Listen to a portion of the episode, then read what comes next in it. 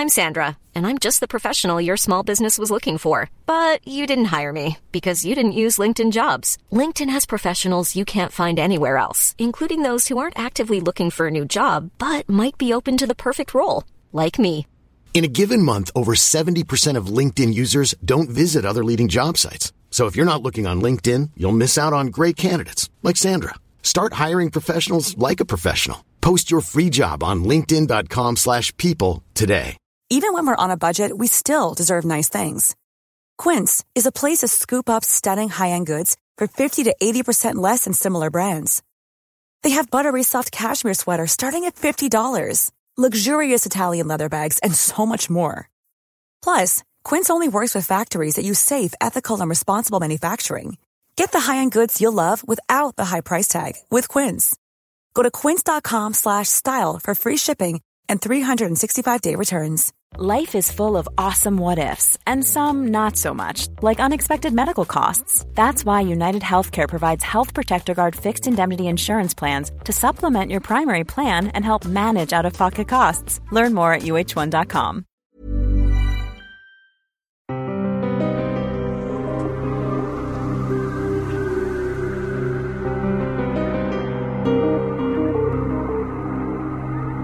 A fallen satellite planet Venus is the lure which leads three hunted beings to the mysterious island of Smiling Death. The Moon That Vanished by Leigh Brackett. That's next on the Lost Sci Fi Podcast, with at least one lost vintage sci fi short story in every episode. The Moon That Vanished marks the debut of the woman known as the Queen of Space Opera. Born in Los Angeles in December 1915, Leigh Douglass Brackett wasn't just an author. Hollywood director Howard Hawks was so impressed by her novel No Good from a Corpse that he had his secretary call in this guy Brackett to help William Faulkner write the script for the 1946 movie The Big Sleep, starring Humphrey Bogart and Lauren Bacall.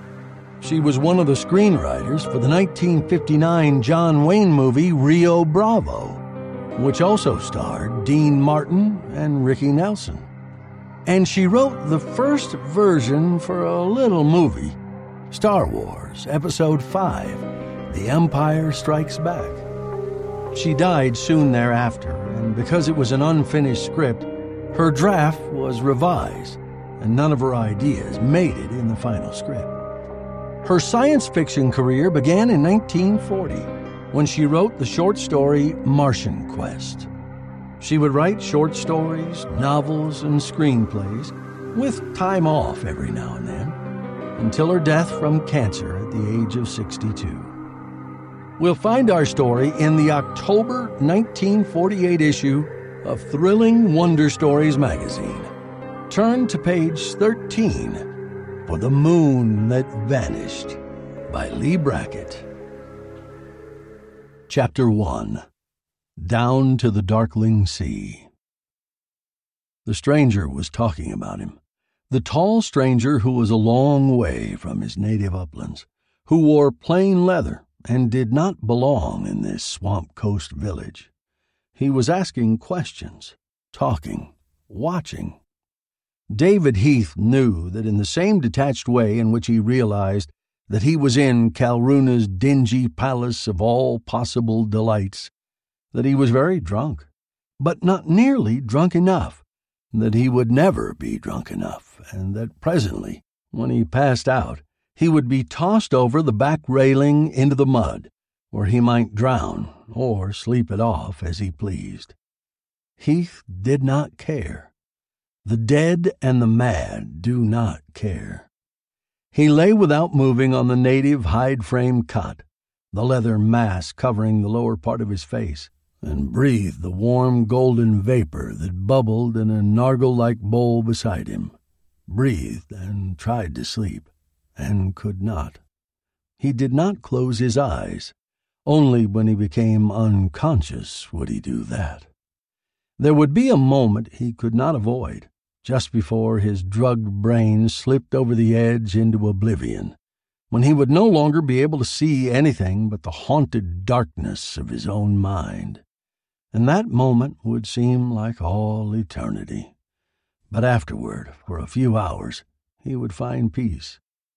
Until then, he would watch from his dark corner the life that went on in the palace of all possible delights. Heath rolled his head slightly. By his shoulder, clinging with its hooked claws to the cot frame, a little bright scaled dragon crouched and met his glance with jewel red eyes, in which there were peculiar sympathy and intelligence. Heath smiled and settled back. A nervous spasm shook him, but the drug had relaxed him so that it was not severe and passed off quickly.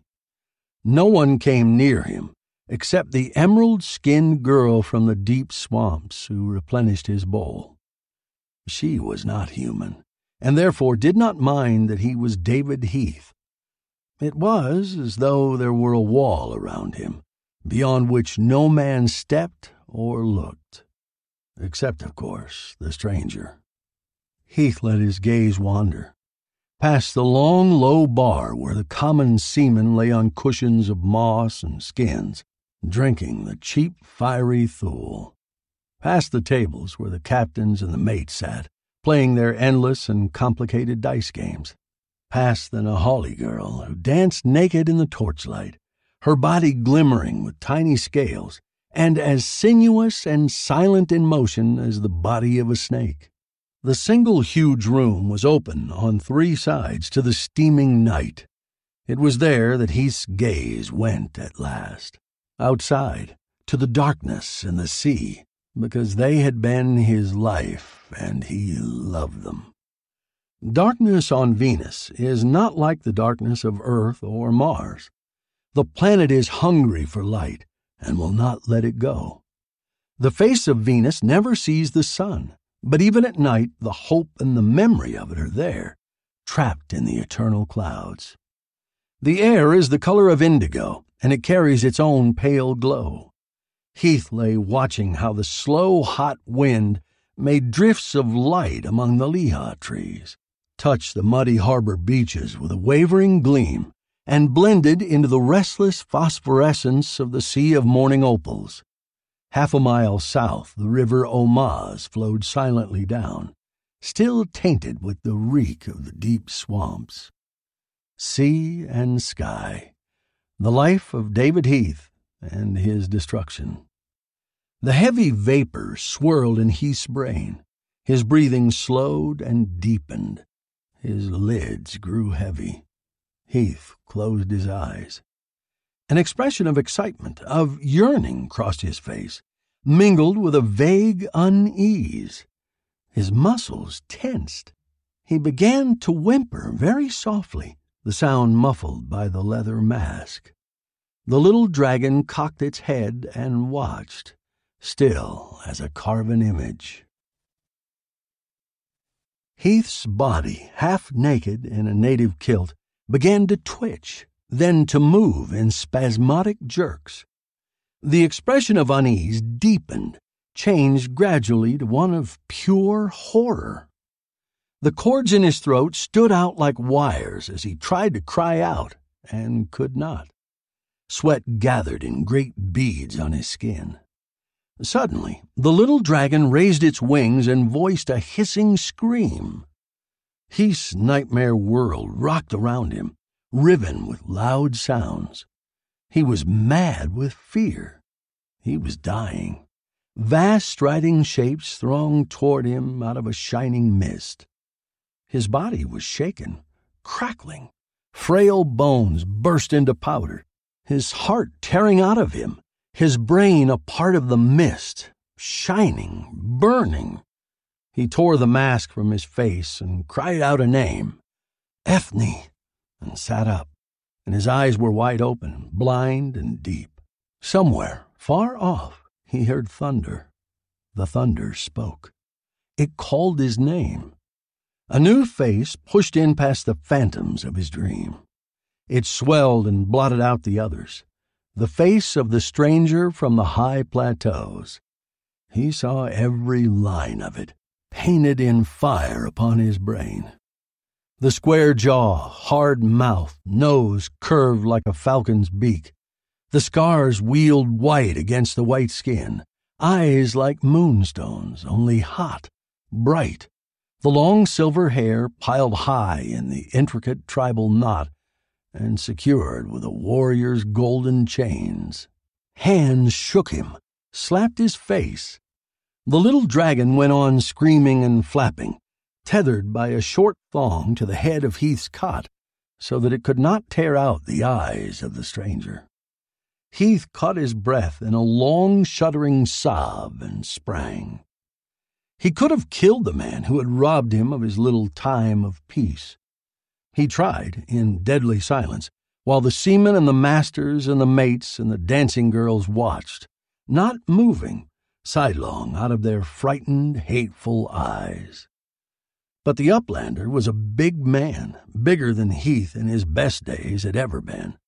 And presently Heath lay panting on the cot, a sick man, a man who was slowly dying and had no strength left. The stranger spoke. It is said that you found the moon fire. Heath stared at him with his dazed, drugged eyes and did not answer. It is said that you are David Heath the Earthman, captain of the Ethne. Still, Heath did not answer. The rusty torchlight flickered over him, painting highlight and shadow. He had always been a lean, wiry man. Now he was emaciated, the bones of his face showing terribly ridged and curved under the drawn skin. His black hair and unkempt beard were shot through with white. The uplander studied Heath deliberately, contemptuously. He said, I think they lie. Heath laughed. It was not a nice laugh. Few men have ever reached the moon fire, the Venusian said. They were the strong ones, the men without fear.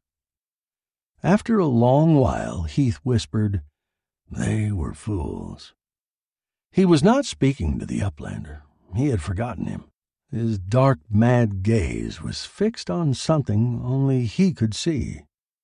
Their ships are rotting in the weed beds of the upper seas. The little dragons have picked their bones. Heath's voice was slow, harsh and toneless, wandering beyond the sea of moaning opals, beyond the weeds and the guardians, through the dragon's throat and still beyond. I've seen it, rising out of the mists, out of the ocean that is not water. A tremor shook him twisting the gaunt bones of his body. He lifted his head like a man straining to breathe, and the running torchlight brought his face clear of the shadows. In all the huge room there was not a sound, not a rustle, except for a small, sharp gasp that ran through every mouth and then was silent. The gods know where they are now, the strong, brave men who went through the moon fire. The gods know what they are now. Not human if they live at all. He stopped. A deep, slow shudder went through him. He dropped his head. I was only in the fringe of it, only a little way. In the utter quiet, the uplander laughed. He said, I think you lie. Heath did not raise his head nor move. The Venusian leaned over him, speaking loudly, so that even across the distance of drugs and madness the Earthman should hear. You're like the others, the few who have come back, but they never lived a season out. They died or killed themselves. How long have you lived? Presently he grasped the Earthman's shoulder and shook it roughly. How long have you lived? he shouted, and the little dragon screamed, struggling against its thong. Heath moaned. Through all hell, he whispered. Forever. Three seasons, said the Venusian. Three seasons and part of a fourth. He took his hand away from Heath and stepped back. You never saw the moon fire. You knew the custom how the men who break the taboo must be treated until the punishment of the gods is finished. He kicked the bowl, breaking it, and the bubbling golden fluid spilled out across the floor in a pool of heady fragrance. You wanted that, and you knew how to get it for the rest of your sodden life. A low growl of anger rose in the palace of all possible delights. Heath's blurred vision made out the squat, fat bulk of Calruna approaching. Even in the depths of his agony, he laughed weakly. For more than three seasons, Calruna had obeyed the traditional law. He had fed and made drunk the pariah who was sacred to the anger of the gods, the gods who guarded so jealously the secret of the moonfire. Now Calruna was full of doubt and very angry. Heath began to laugh aloud. The effects of his uncompleted jag were making him reckless and hysterical. He sat up on the cot and laughed in their faces. I was only in the fringe, he said. I'm not a god. I'm not even a man anymore. But I can show you if you want to be shown. He pulled himself to his feet, and as he did so, in a motion as automatic as breathing, he loosed the little dragon and set it on his naked shoulder. He stood swaying a moment and then began to walk out across the room, slowly, uncertainly, but with his head stubbornly erect. The crowd drew apart to make a path for him, and he walked along it in the silence, clothed in his few sad rags of dignity, until he came to the railing and stopped. Put out the torches, he said. All but one. Calruna said hesitantly, There's no need. I believe you. There was fear in the place now. Fear and fascination. Every man glanced sideways, looking for escape, but no one went away. Heath said again, Put out the torches. The tall stranger reached out and doused the nearest one in its bucket and presently in all that vast room there was darkness, except for one torch far in the back. Heath stood braced against the rail, staring out into the hot indigo night. The mists rose thick from the sea of morning opals. They crept up out of the mud and breathed in clouds from the swamps. The slow wind pushed them in long rolling drifts blue white and glimmering against the darker night. Heath looked hungrily into the mists. His head was thrown back, his whole body strained upward, and presently he raised his arms in a gesture of terrible longing. Ethne, he whispered. Ethne. Almost imperceptibly, a change came over him. The weakness, the look of the sodden wreck left him. He stood firm and straight, and the muscles rose, coiled and beautiful on the long, lean frame of his bones, alive with the tension of strength. His face had altered even more. There was a look of power on it. The dark eyes burned with deep fires, glowing with a light that was more than human until it seemed that his whole head was crowned with a strange nimbus. For one short moment, the face of David Heath was the face of a god. Ethne, he said, and she came. Out of the blue darkness, out of the mist, drifting tenuous and lovely toward the earthman. Her body was made from the glowing air, the soft drops of the mist shaped and colored by the force that was in Heath. She was young, not more than nineteen, with the rosy tint of Earth's sun still in her cheeks, her eyes wide and bright as a child's, her body slim with the sweet angularity of youth. The first time I saw her when she stepped down the loading ramp for her first look at Venus, and the wind took her hair and played with it, and she walked light and eager as a colt on a spring morning, light and merry always, even walking to her death. The shadowy figure smiled and held out her arms. Her face was the face of a woman who has found love and all the world along with it. Closer and closer she drifted to Heath, and the Earthman stretched out his hands to touch her. And in one swift instant, she was gone. Heath fell forward against the rail. He stayed there a long time. There was no God in him now, no strength. He was like a flame suddenly burned out and dead, the ashes collapsing upon themselves. His eyes were closed, and tears ran out from under the lashes.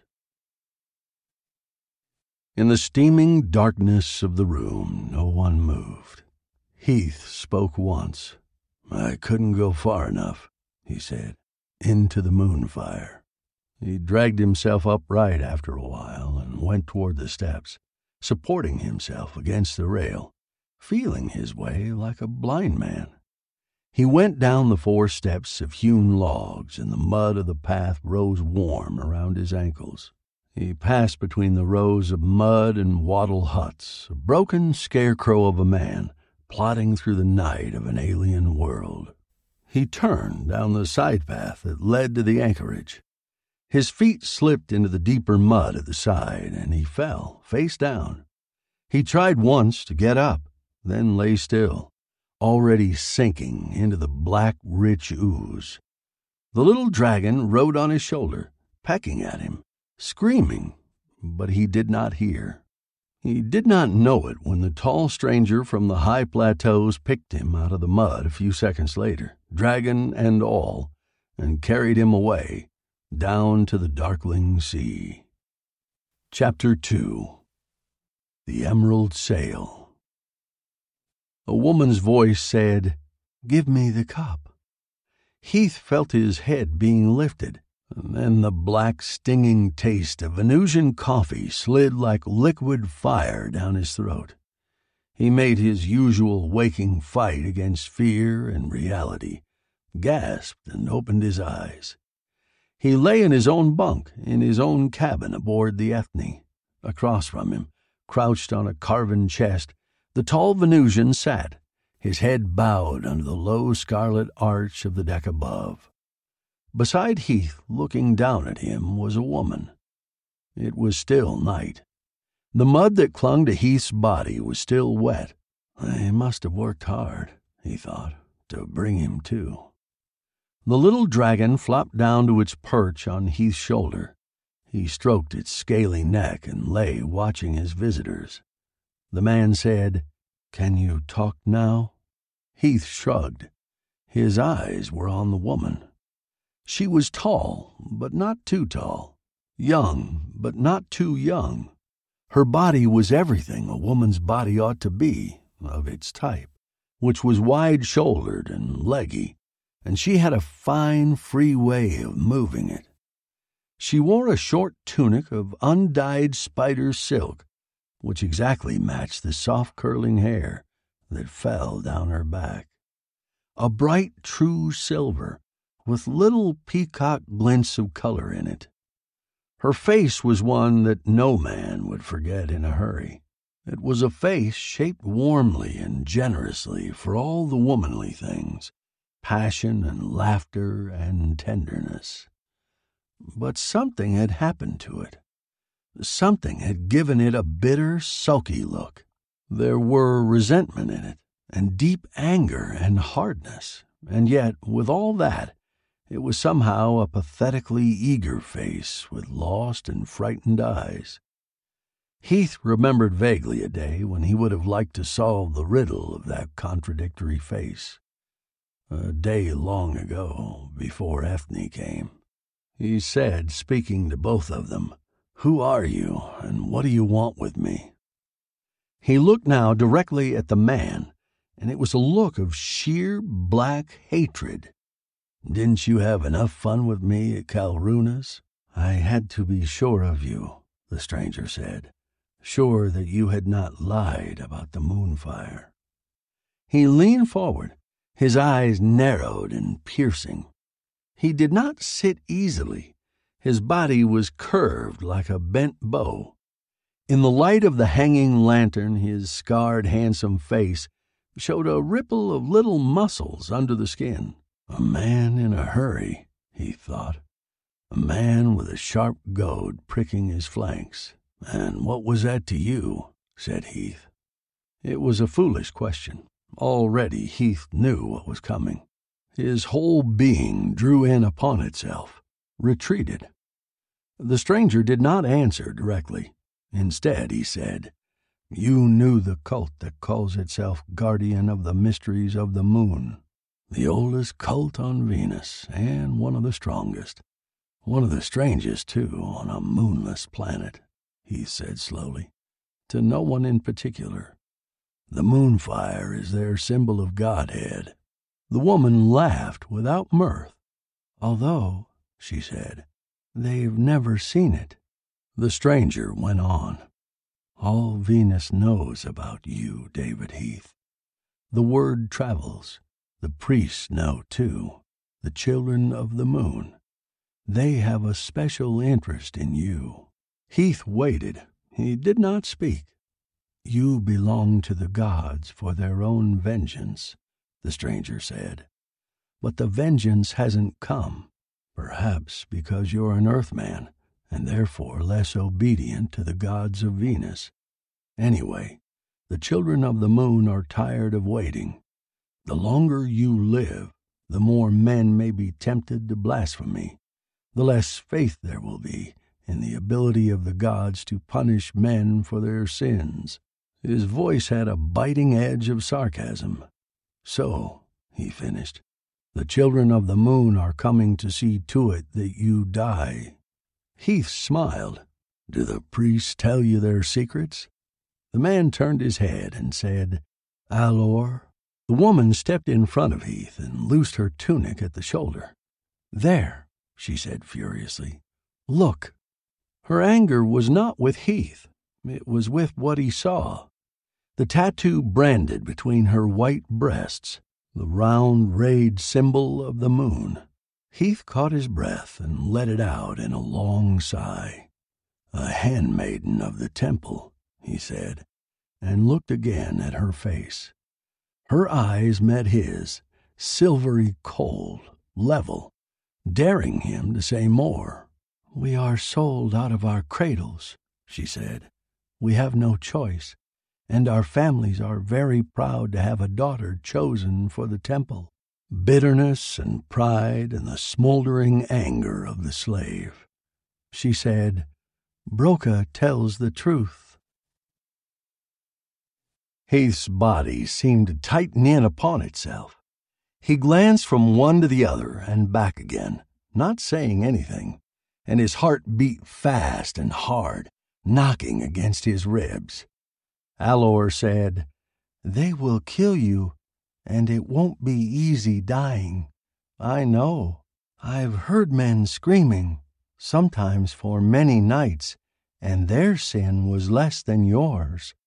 Heath said out of a dry mouth, A runaway girl from the temple gardens and a thrower of spears. Their sin is great, too. They didn't come halfway across Venus just to warn me. I think they lie. I think the priests are after them. We're all three proscribed, said Broca. But Alor and I could get away. You they'll hunt down no matter where you go, except one place. And Heath said, Where is that? The moonfire. After a long while, Heath uttered a harsh grating sound that might have been a laugh. Get out, he said. Get away from me. He got to his feet, shaking with weakness and fury. You lie, both of you, because I'm the only living man who has seen the moonfire. And you want me to take you there. You believe the legends. You think the moonfire will change you into gods. You're mad, like all the other fools, for the power and the glory you think you'll have. Well, I can tell you this the moonfire will give you nothing but suffering and death. His voice rose. Go lie to someone else. Frighten the guardians of the upper seas. Bribe the gods themselves to take you there. But get away from me. The Venusian rose slowly. The cabin was small for him, the deck beams riding his shoulders. He swept the little dragon aside. He took Heath in his two hands and he said, I will reach the moonfire, and you will take me there. Heath struck him across the face. Sheer astonishment held Broca still for a moment, and Heath said, You're not a god yet. The Venusian opened his mouth in a snarling grin.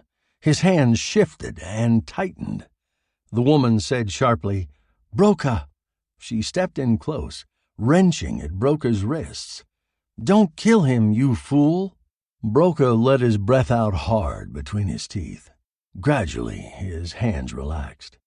Heath's face was suffused with dark blood. He would have fallen if the woman had not caught him. She said to Broca, Strike him, but not too hard. Broca raised his fist and struck Heath carefully on the point of the jaw. It could not have been more than two of the long Venusian hours before Heath came to. He did that slowly, as always, progressing from a vast, vague wretchedness to an acute awareness of everything that was the matter with him. His head felt as though it had been cleft in two with an axe from the jaw upward. He could not understand why he should have wakened. The drug alone should have been good for hours of heavy sleep. The sky beyond the cabin port had changed. The night was almost over. He lay for a moment, wondering whether or not he was going to be sick and then suddenly he realized what had wakened him in spite of everything. The Ethne was under way. His anger choked him so that he could not even swear. He dragged himself to his feet and crossed the cabin, feeling even then that she was not going right, that the dawn wind was strong and she was rolling to it, yawing. He kicked open the door and came out on deck. The great lateen sail of golden spider silk, ghostly in the blue air, slatted in spilled wind, shaking against loose yards. Heath turned and made for the raised poop, finding strength in his fear for the ship. Broca was up there, braced against the loom of the stern sweep. The wake lay white on the black water, twisting like a snake. The woman Alor stood at the rail, staring at the low land that lay behind them. Broca made no protest as Heath knocked him aside and took the sweep. Alor turned and watched, but did not speak. The Ethne was small, and the simple rig was such that one man could handle it.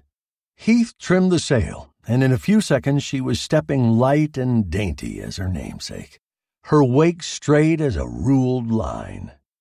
When that was done, Heath turned upon them and cursed them in a fury greater than that of a woman whose child had been stolen. Broca ignored him. He stood watching the land and the lightning sky. When Heath was all through, the woman said, We had to go. It may already be too late, and you weren't going to help. Heath didn't say anything more. There weren't any words. He swung the helm hard over. Broca was beside him in one step, his hand raised, and then suddenly Alor cried out, Wait! Something in her voice brought both men around to look at her. She stood at the rail, facing into the wind, her hair flying, the short skirt of her tunic whipped back against her thighs. Her arms were raised in a pointing gesture. It was dawn now. For a moment, Heath lost all sense of time the deck lifting lightly under his feet, the low mist and dawn over the sea of morning opals, the dawn that gave the sea its name. It seemed that there had never been a moonfire, never been a past or a future, but only David Heath and his ship, and the light coming over the water. It came slowly, sifting down like a rain of jewels through the miles of pearl gray cloud cool and slow at first, then warming and spreading, turning the misty air to drops of rosy fire, opaline, glowing, low to the water, so that the little ship seemed to be drifting through the heart of a fire opal as vast as the universe. The sea turned color, from black to indigo streaked with milky bands. Flights of the small bright dragons rose, flashing from the weed beds that lay scattered on the surface in careless patterns of purple and ochre and cinnabar, and the weed itself stirred with dim sentient life, lifting its tendrils to the light. For one short moment, David Heath was completely happy. Then he saw that Broca had caught up a bow from under the taffrail Heath realized that they must have fetched all their traps coolly aboard while he was in Kalruna's. It was one of the great longbows of the upland barbarians, and Broca bent its massive arc as though it had been a twig, and laid across it a bone barbed shaft. A ship was coming toward them, a slender shape of pearl flying through the softly burning veils of mist. Her sail was emerald green she was a long way off, but she had the wind behind her, and she was coming down with it like a swooping dragon. That's the Lahal, said Heath. What does Johor think he's doing?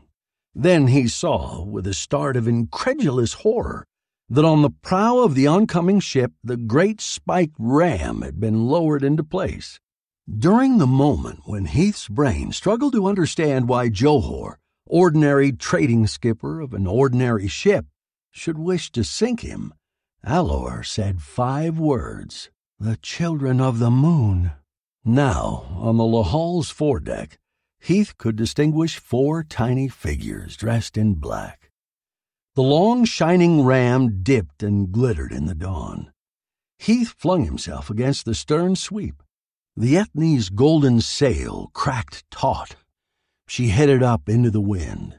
Heath measured his distance grimly and settled down.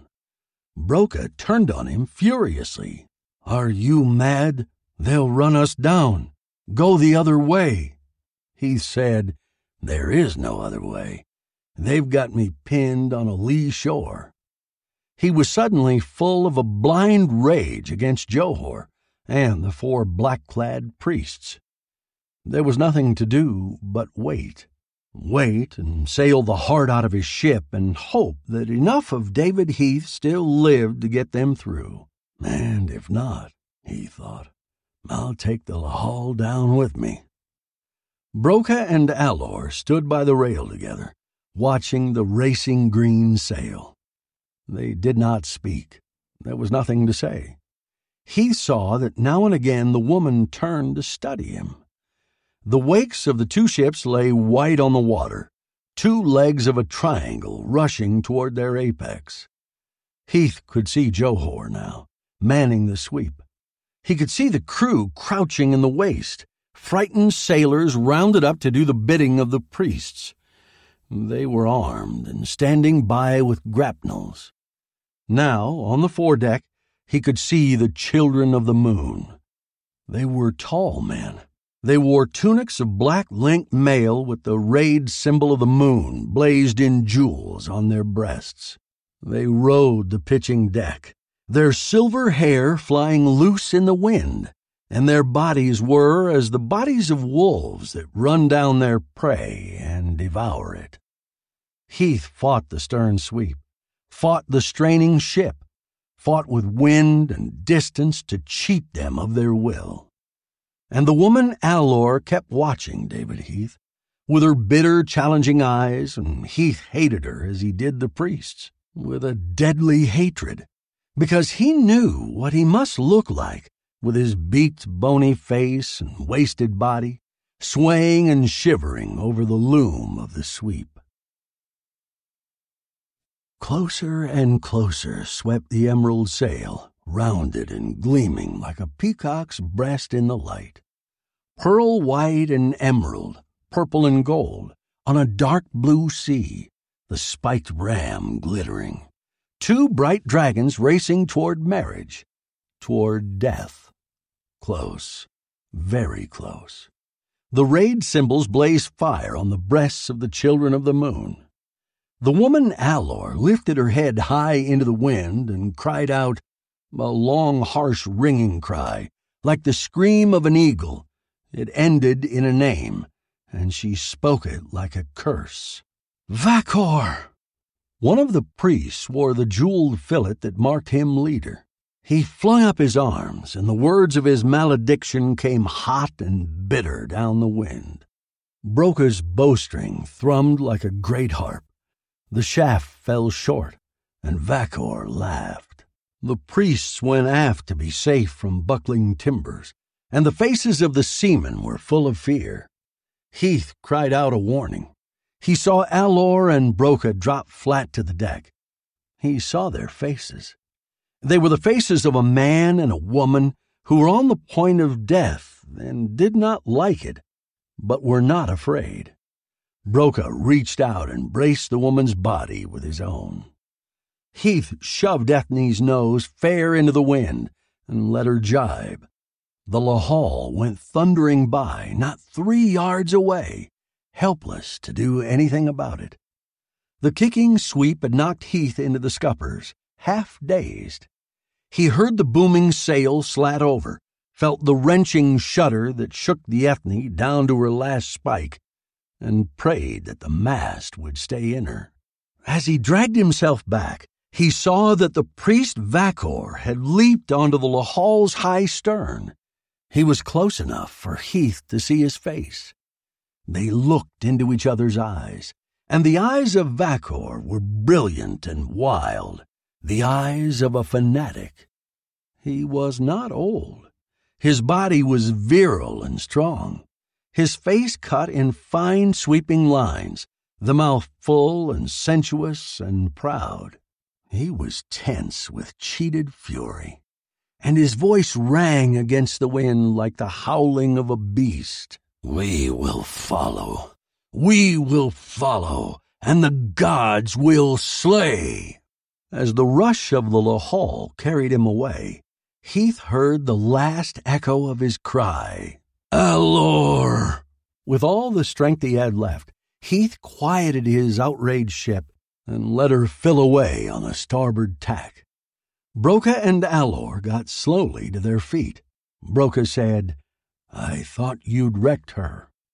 They had the wind of me, he said. I couldn't come about like a Christian. Alor walked to the stern and watched where the Lahal wallowed and staggered as she tried to stop her headlong rush. Vakor, she whispered, and spat into the sea. Broca said, They will follow us.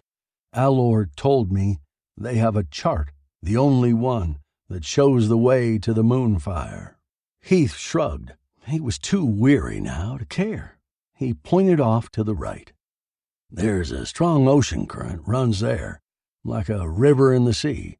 Most skippers are afraid of it, but their ships aren't like the Ethne. We'll ride it. After that, we'll have to trust to luck. Alor swung around sharply. Then you will go to the moonfire? I didn't say that. Broca, get me the bottle out of my cabin locker. But it was the woman who fetched it to him and watched him drink, then said, Are you all right? I'm dying, and she asked me that, said Heath. She looked a moment steadily into his eyes, and oddly enough, there was no mockery in her voice when she spoke, only respect. You won't die, she said, and went away. In a few moments, the current took the Ethne and swept her away northward. The Lahal vanished into the mist behind them. She was cranky and close handling, and Heath knew that Johor would not dare the swirling current. For nearly three hours he stayed at his post and took the ship through. When the ocean stream curved east, he rode out of it into still water. Then he fell down on the deck and slept. Once again, the tall barbarian lifted him like a child and laid him in his bunk. All through the rest of that day and the long Venusian night, while Broca steered, Heath lay in bitter sleep. Alor sat beside him, watching the nightmare shadows that crossed his face, listening as he moaned and talked, soothing his worst tremors. He repeated the name of Ethne over and over again, and a puzzled, strangely wistful look came in the eyes of Alor. When it was dawn again, Heath awoke and went on deck. Broca said with barbarian bluntness, Have you decided? Heath did not answer, and Alor said, Vakor will hunt you down. The word has gone out all over Venus wherever there are men. There'll be no refuge for you, except one. Heath smiled, a mirthless baring of the teeth. And that's the moonfire. You make it all so simple. And yet he knew she spoke the truth. The children of the moon would never leave his track. He was a rat in a maze, and every passage led to death but there were different deaths. If he had to die, it would not be as Vakor willed, but with Ethne, an Ethne more real than a shadow, in his arms again. He realized now that deep in his mind he had always known, all these three seasons and more, that he had clung to a life not worth the living. He had known that some day he must go back again. We'll go to the moonfire, he said, and perhaps we shall all be gods. Broca said, You are weak, Earthman. You didn't have the courage. Heath said one word Wait. Chapter 3 Over the Bar The days and nights went by, and the Ethne fled north across the sea of morning opals north toward the equator. They were far out of the trade lanes. All these vast upper reaches were wilderness. There were not even fishing villages along the coast. The great cliffs rose sheer from the water, and nothing could find a foothold there. And beyond, past the dragon's throat, lay only the barren death trap of the upper seas. The Ethne ran as sweetly as though she joyed to be free again free of the muddy harbor and the chains. And a change came over Heath. He was a man again. He stood shaved and clean and erect on his own deck, and there was no decision to be made any more, no doubt. The long dread, the long delay were over, and he too, in his own bitter way, was happy. They had seen nothing more of the Lahal, but Heath knew quite well that she was there somewhere, following. She was not as fleet as the Ethne, but she was sound, and Johor was a good sailor. Moreover, the priest Vakor was there, and he would drive the Lahal over the mountains of White Cloud if he had to, to catch them. He said once to Alor, Vakor seems to have a special hatred for you. Her face twisted with revulsion and remembered shame. He is a beast, she said. He is a serpent, a lizard that walks like a king. She added, We've made it easy for him, the three of us together like this. From where he sat steering, Heath looked at her with a remote curiosity.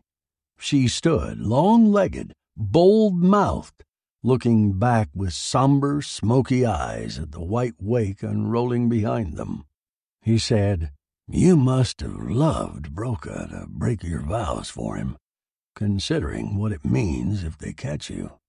Alor looked at him, then laughed, a brief sound that had no humor in it. I'd have gone with any man strong enough to take me out of the temple, she said. And Broca is strong, and he worships me Heath was genuinely astonished. You don't love him? She shrugged. He is good to look at. He is a chief of warriors, and he is a man and not a priest. But love, she asked suddenly, what is it to like, to love as you loved your Ethne? He started. What do you know about Ethne? he asked harshly. You have talked of her in sleep and Broca told me how you called her shadow in Kalruna's place. You dared the moonfire to gain her back. She glanced at the ivory figurehead on the high curving bow, the image of a woman, young and slim and smiling. I think you are a fool, she said abruptly. I think only a fool would love a shadow. She had left him and gone down into the cabin before he could gather words, before he could take her white neck between his hands and break it. Ethne, Ethne. He cursed the woman of the temple gardens. He was still in a brooding fury when Broca came up out of the cabin to relieve him at the sweep. I'll steer a while yet, Heath told him curtly. I think the weather's going to break. Clouds were boiling up in the south as the night closed down. The sea was running in long, easy swells, as it had done for all these days. But there was a difference, a pulse and a stir that quivered all through the ship's keel. Broca, stretching huge shoulders, looked away to the south and then down at Heath. I think you talk too much to my woman, he said. Before Heath could answer, the other laid his hand lightly on the Earthman's shoulder. A light grip, but with strength enough behind it to crack Heath's bones.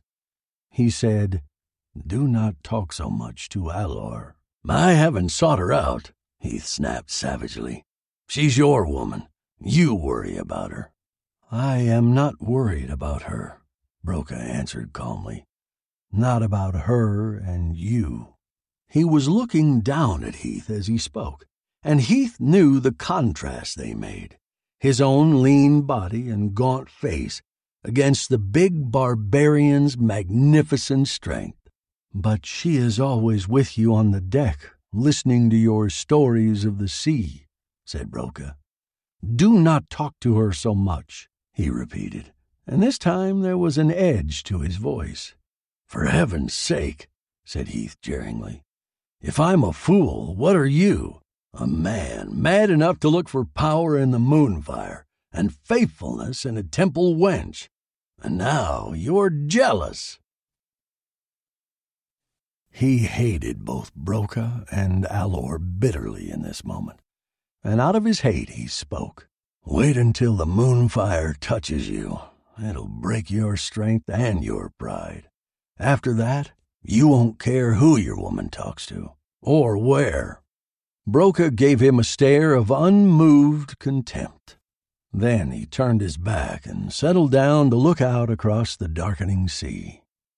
After a while, the amusing side of the whole thing struck Heath, and he began to laugh. They were, all three of them, going to die. Somewhere out there to the south, Vakor came like a black shepherd, driving them toward death. Dreams of empire, dreams of glory, and a voyage that tempted the vengeance of the gods. And at such a time, the barbarian chief could be jealous. With sudden shock, he realized just how much time Alor had spent with him. Out of habit and custom as old as the sea, he had helped to while away the long, hard hours with a sailor's yarns.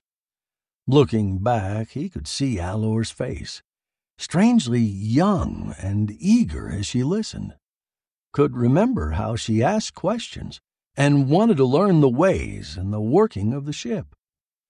He could remember now how beautiful she looked with the wind in her hair, her firm, strong body holding the Ethne steady in a quartering sea. The storm brewed over the hours, and at last it broke. Heath had known that the sea of morning opals would not let him go without a struggle. It had tried him with shallows, with shifting reefs, with dead calms and booming solar tides, and all the devices of current, fog, and drifting weed. He had beaten all of them. Now he was almost within sight of the dragon's throat the gateway to the upper seas, and it was a murderous moment for a storm out of the south. The night had turned black. The sea burned with white phosphorescence, a boiling cauldron of witch fire. The wind was frightening. The Ethne plunged and staggered, driving under a bare pole, and for once Heath was glad of Broca's strength as they fought the sweep together. He became aware that someone was beside him and knew that it was Alor. Go below, he yelled, and caught only the echo of her answer. She did not go. but threw her weight too against the sweep. Lightning bolts as broad as comets' tails came streaking down with a rush and a fury as though they had started their run from another star and gathered speed across half the galaxy. They lit the sea of morning opals with a purple glare until the thunder brought the darkness crashing down again. Then the rain fell, like a river rolling down the belts of cloud. Heath groaned inwardly. The wind and the following sea had taken the little ship between them and were hurling her forward. At the speed she was making now, she would hit the dragon's throat at dawn. She would hit it full tilt and helpless as a drifting chip. The lightning showed him the barbarian's great straining body, gleaming wet, his long hair torn loose from its knots and chains, streaming with wind and water. It showed him Alor, too. Their hands and their shoulders touched, straining together. It seemed that they struggled on that way for centuries. And then, abruptly, the rain stopped, the wind slackened, and there was a period of eerie silence. Alor's voice sounded loud in Heath's ears, crying, Is it over? No, he answered. Listen. They heard a deep and steady booming distant in the north, the boom of surf. The storm began again. Dawn came, hardly lighter than the night. Through the flying rack, Heath could see cliffs on either side where the mountain ranges narrowed in, funneling the sea of morning opals into the strait of the dragon's throat. The driven sea ran high between them, bursting white against the black rock. The Ethne was carried headlong, a leaf in a mill race. The cliffs drew in and in until there was a gap of no more than a mile between them. Black brooding titans, and the space below a fury of white water, torn and shredded by fang like rocks. The dragon's throat. When he had made the passage before, Heath had had fair weather and men for the oars. Even then, it had not been easy. Now he tried to remember where the channel lay, tried to force the ship toward what seemed to be an open lane among the rocks. The Ethne gathered speed and shot forward into the dragon's throat. She fled through a blind insanity of spray and wind and sound. Time and again Heath saw the loom of a towering rock before him, and wrenched the ship aside, or fought to keep away from death that was hidden just under the boiling surface. Twice, three times, the Ethne gave a grating shudder, and he thought she was gone. Once, toward the last, when it seemed that there was no hope, he felt Alor's hand close over his. The high water saved them, catching them in its own rush down the channel, carrying them over the rocks, and finally over the bar at the end of the gut. The Ethne came staggering out into the relative quiet of the upper seas, where the pounding waves seemed gentle, and it was all done so quickly, over so soon. For a long time, the three of them stood sagging over the sweep, not able to realize that it was over and they still lived. The storm spent itself.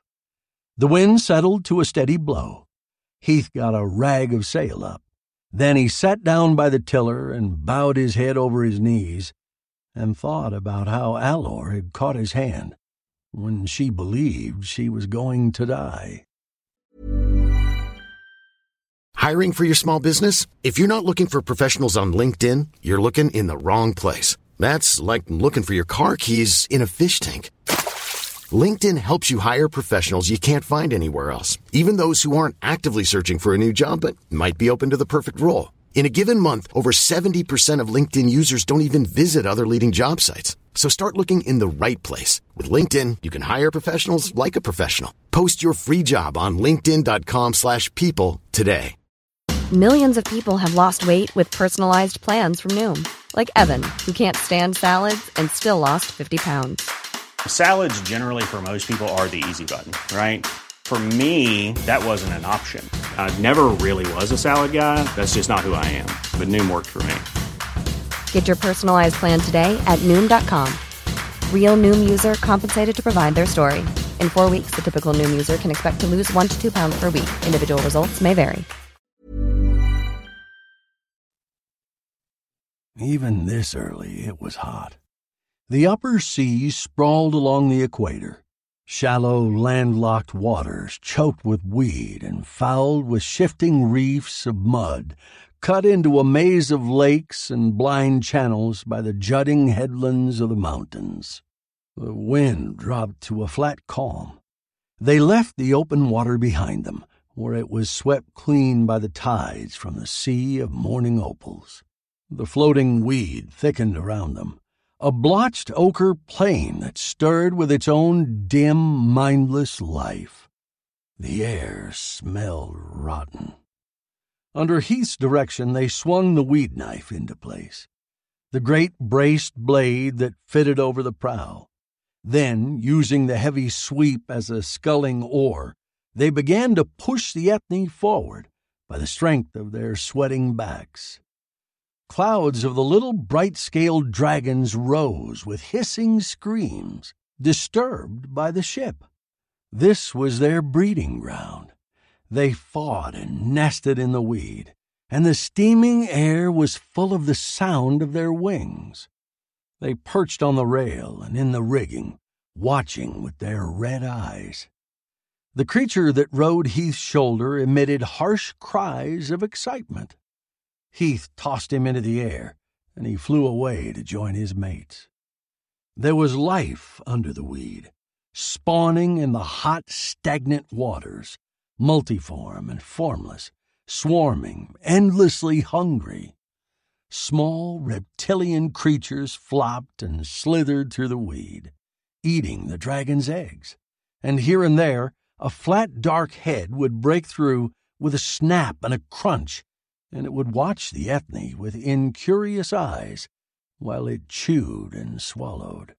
Constantly, Heath kept watch.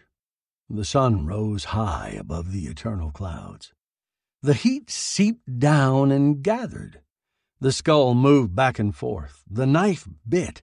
The weed dragged against the hull, and behind them, the cut closed slowly as the stuff wrapped and coiled upon itself. Heath's eyes kept turning to Alor. He did not want to look at her. He did not wish to remember the touch of her hand on his. He wished only to remember Ethne, to remember the agony of the moonfire, and to think of the reward that lay beyond it if he could endure. What could a temple wench mean to him beside that? But he kept looking at her covertly.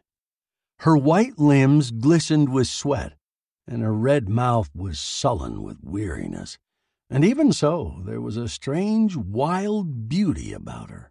Time and again her gaze would meet his, a quick, hungry glance from under her lashes, and her eyes were not the eyes of a temple wench.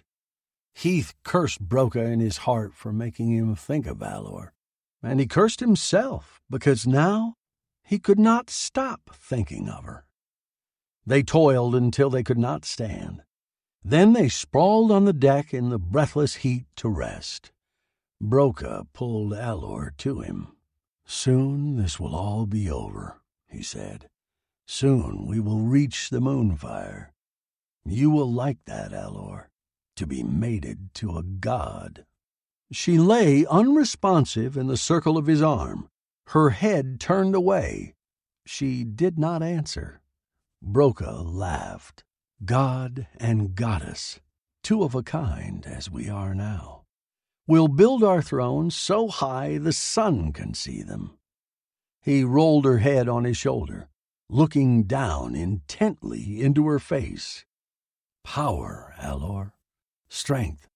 We will have them together. He covered her mouth with his, and his free hand caressed her, deliberate, possessive. She thrust him away. Don't, she said angrily. It's too hot. And I'm too tired. She got up and walked to the side, standing with her back to Broca. Broca looked at her. Then he turned and looked at Heath. A dark flush reddened his skin. He said slowly, Too hot and too tired. And besides, the Earthman is watching. He sprang up and caught Alor and swung her around, one huge hand tangled in her hair, holding her.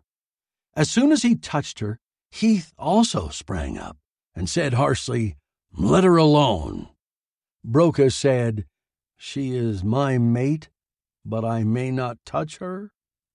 He glared down into Alor's blazing eyes and said, She is my mate, or isn't she? He flung her away. He turned his head from side to side, half blind with rage. Do you think I didn't see you? he asked thickly. All day, looking at each other. Heath said, You're crazy. Yes, answered Broca. I am. He took two steps toward Heath and added, Crazy enough to kill you. Alor said, If you do, you'll never reach the moonfire. Broca paused, trapped for one moment between his passion and his dream. He was facing the stern. Something caused his gaze to waver from Heath, and then gradually his expression changed. Heath swung around, and Alor gave a smothered cry. Far behind them, vague in the steaming air, was an emerald sail. The Lahal must have come through the dragon's throat as soon as the storm was over. With men to man the rowing benches, she had gained on the Ethne during the calm. Now she too was in the weed, and the oars were useless, but there were men to scull her.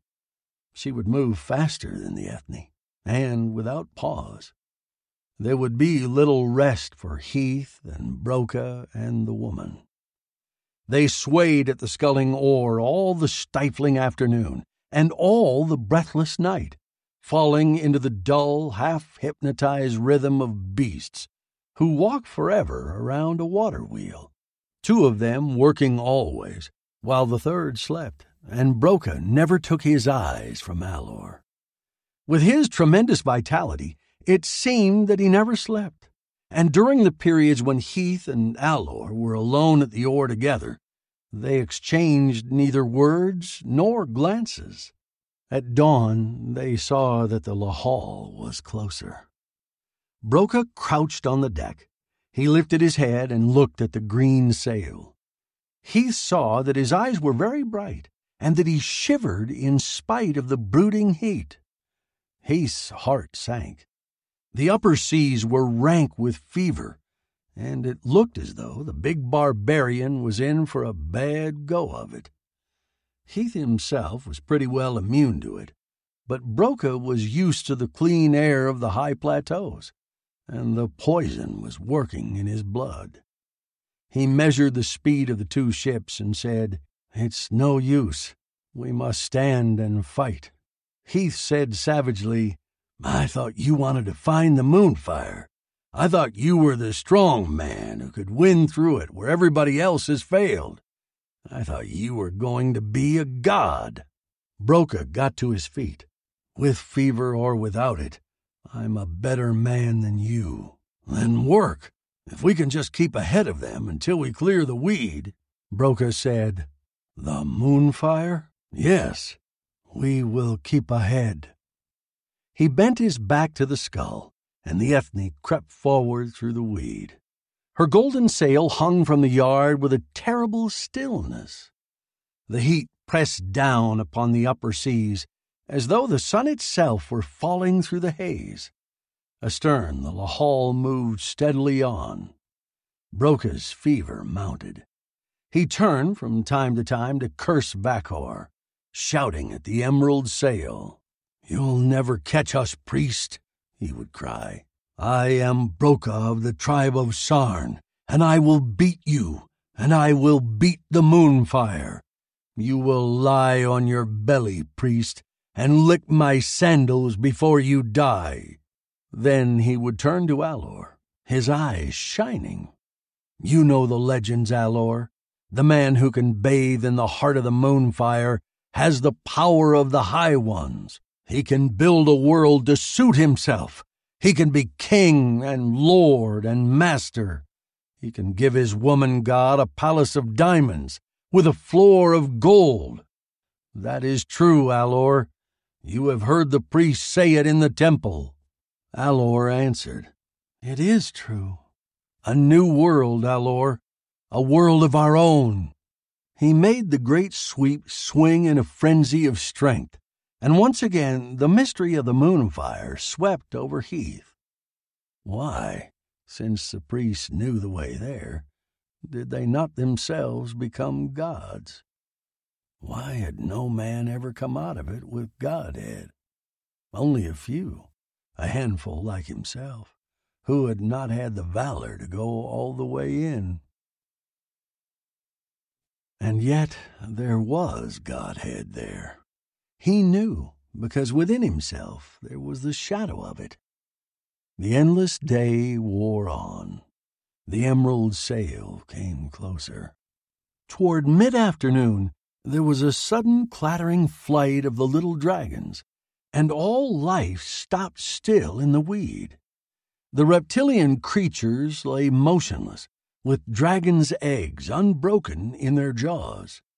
No head broke the surface to feed.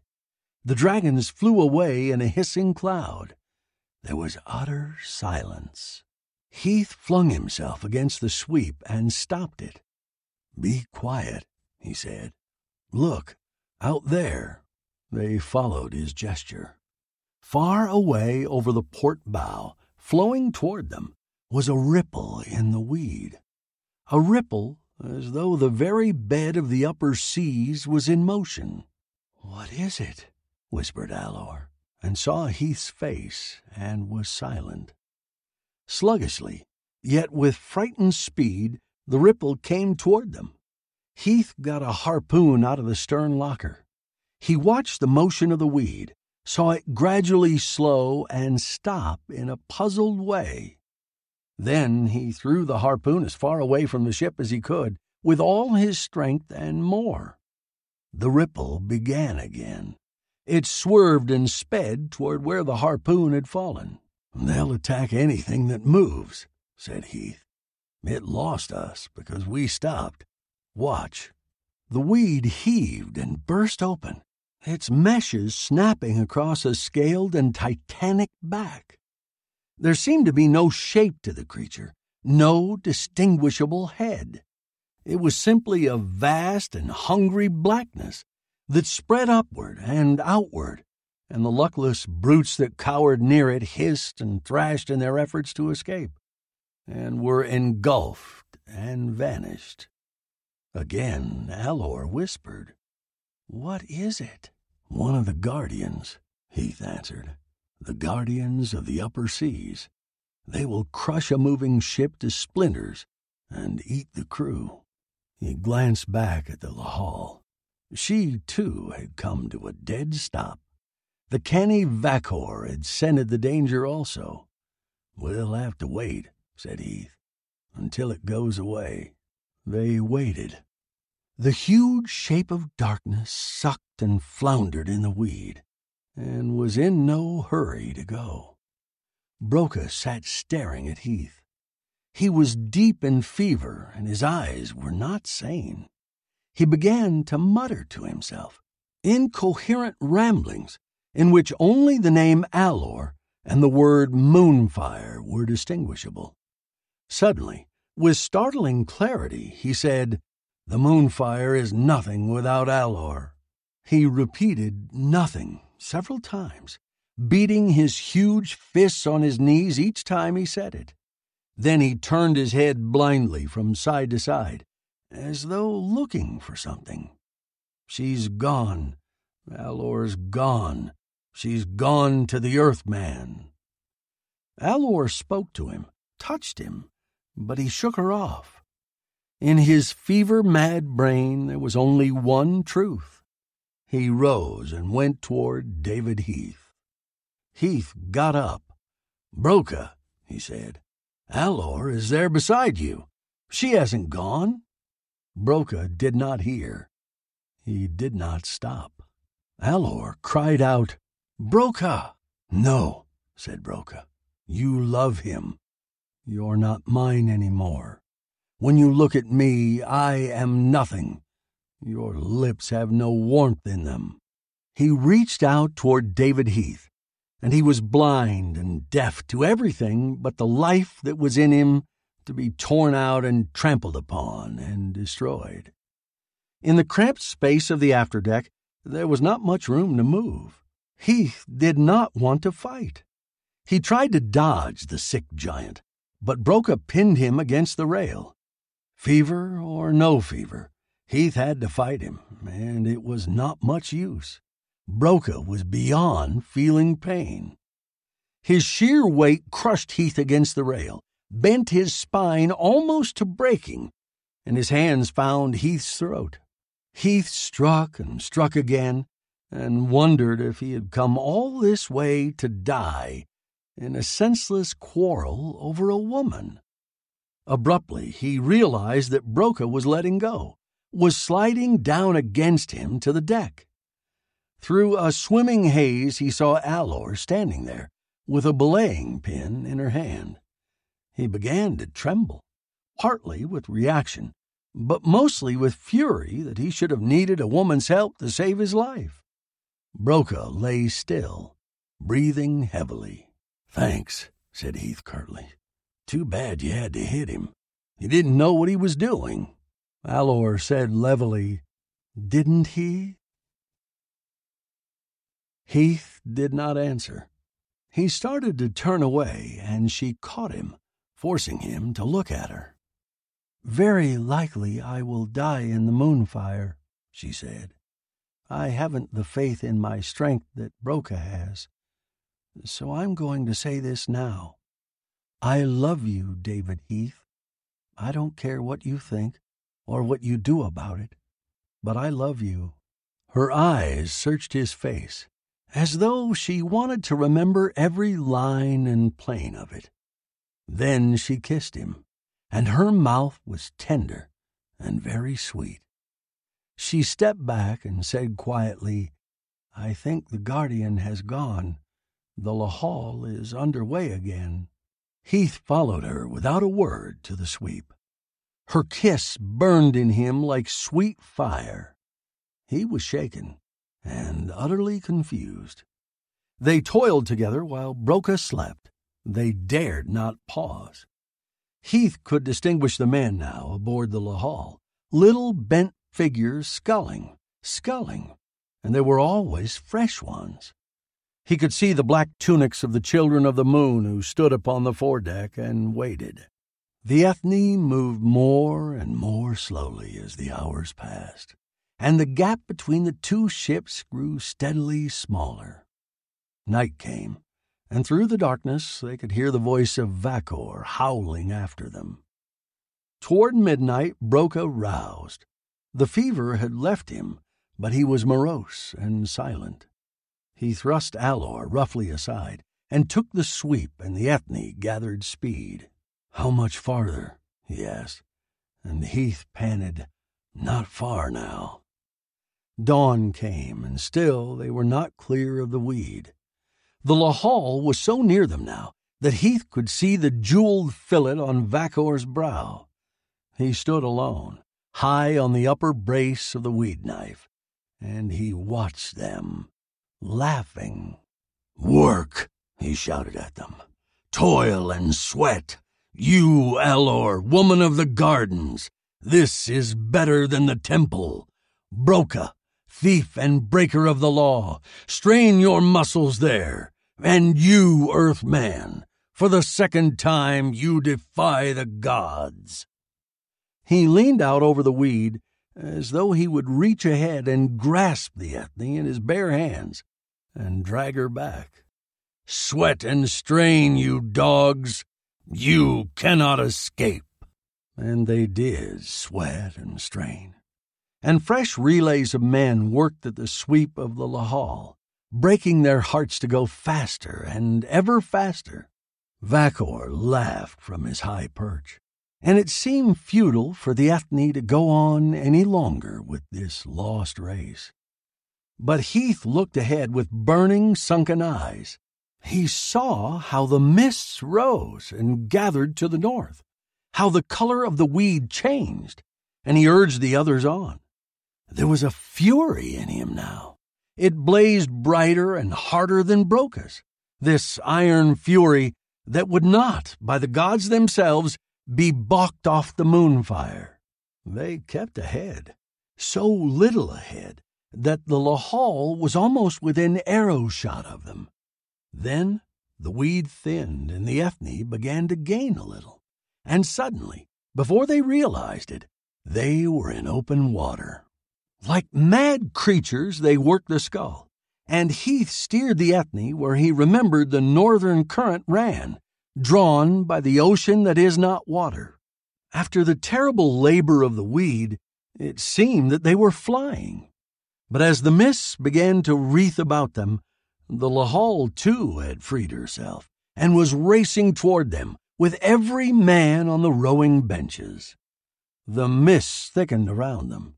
The black water began to have a rare occasional hint of gold, like shooting sparks beneath the surface. There began to be islands, low and small, rank with queer vegetation. The flying dragons did not come here, nor the guardians, nor the little reptiles. It was very hot and very still. Through the stillness, the voice of Vakor rose in a harsh, wild screaming as he cursed the rowers on. The current grew more swift, and the dancing flecks of gold brightened in the water. Heath's face bore a strange, unhuman look. The oars of the Lahal beat and churned, and Bowman stood now on the foredeck, ready to shoot when they came within range. Then, incredibly, Vakor gave one long, high scream and flung up his hand, and the oars stopped. Vakor stretched both arms above his head, his fists clenched, and he hurled after them one terrible word of malediction. I will wait, blasphemers. If so be you live, I will be here, waiting. The emerald sail dwindled in the Ethne's wake, faded, and was lost in the mist. Broca said, They had us. Why did they stop? Heath pointed. Up ahead, the whole misty north was touched with a breath of burning gold. The moonfire. Chapter 5 Into the Moonfire.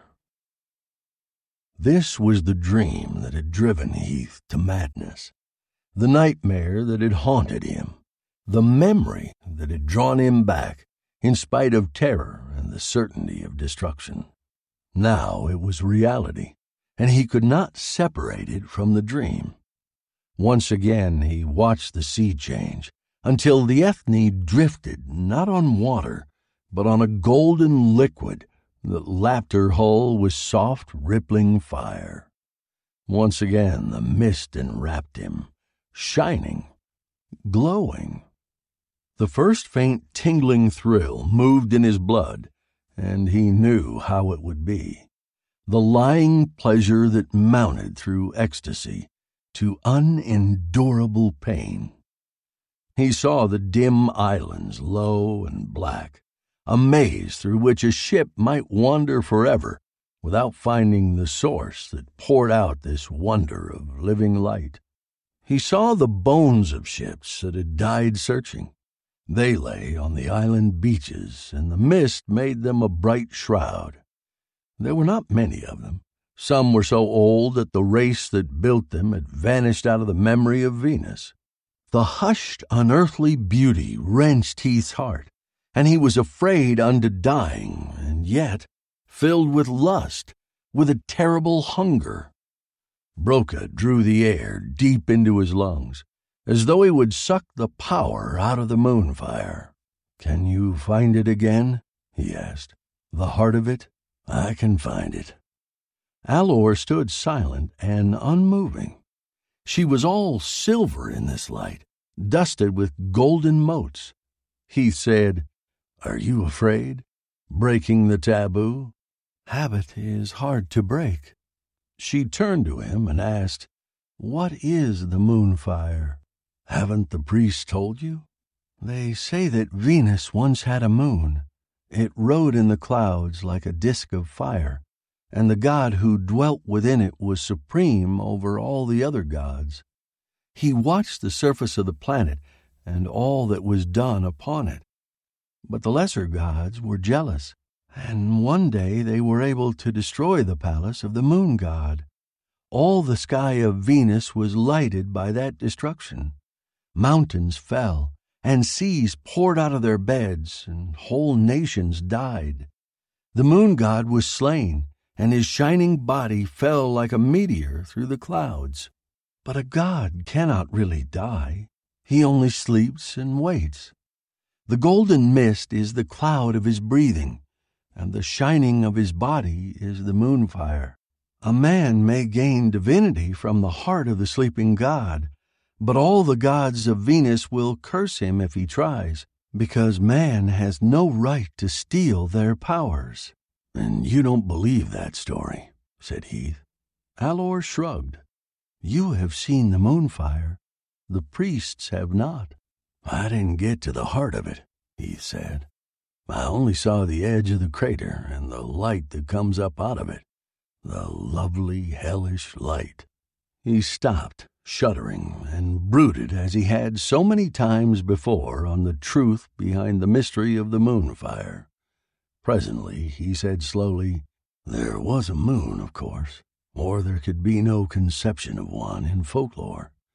I believe it was radioactive, some element that hasn't been found yet, or doesn't exist at all on Earth or Mars. I don't understand, said Alor. What is radioactive? She used the Terran word, as Heath had, because there was no term for it in Venusian. It's a strange sort of fire that burns in certain elements. It eats them away, feeding on its own atoms, and the radiation from this fire is very powerful. He was silent for a moment, his eyes half closed. Can't you feel it? he asked. The first little fire that burns in your own blood? Yes, Alor whispered. I feel it. And Broca said, It is like wine.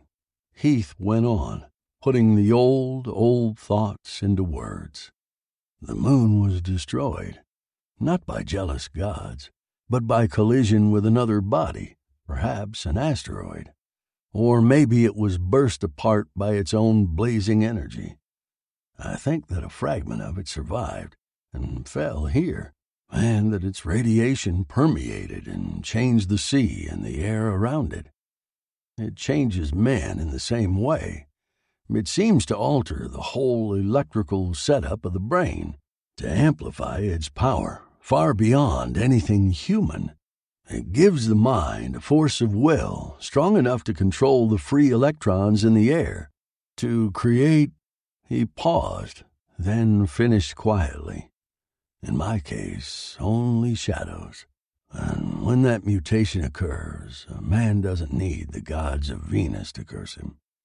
I got only a little bit of it, but that was enough. Broca said, It is worth bearing pain to become a god.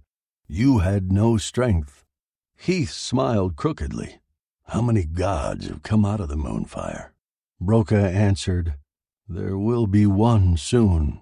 Then he caught Alor by the shoulders and pulled her to him, looking down into her face.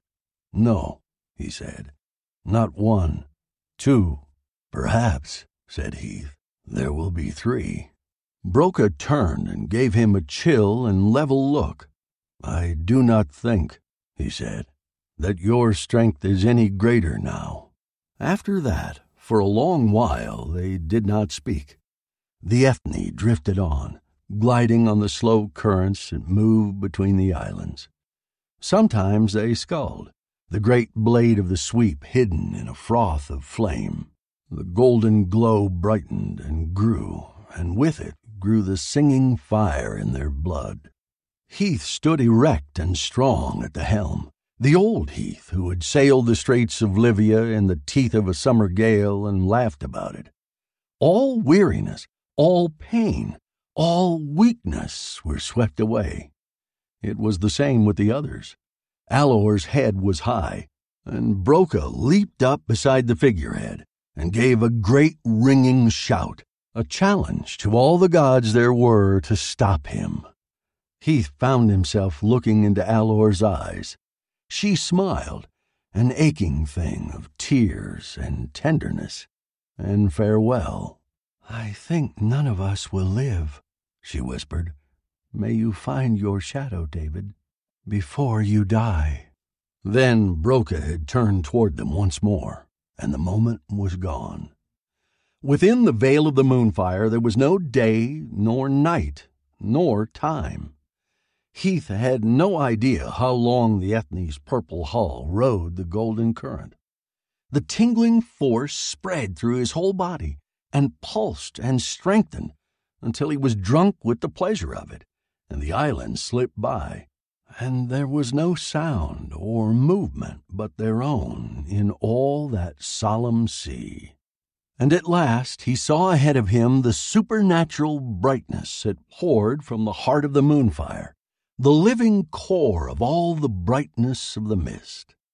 He saw the land lifting dark and vague, drowned in the burning haze, and he steered toward it along the remembered way.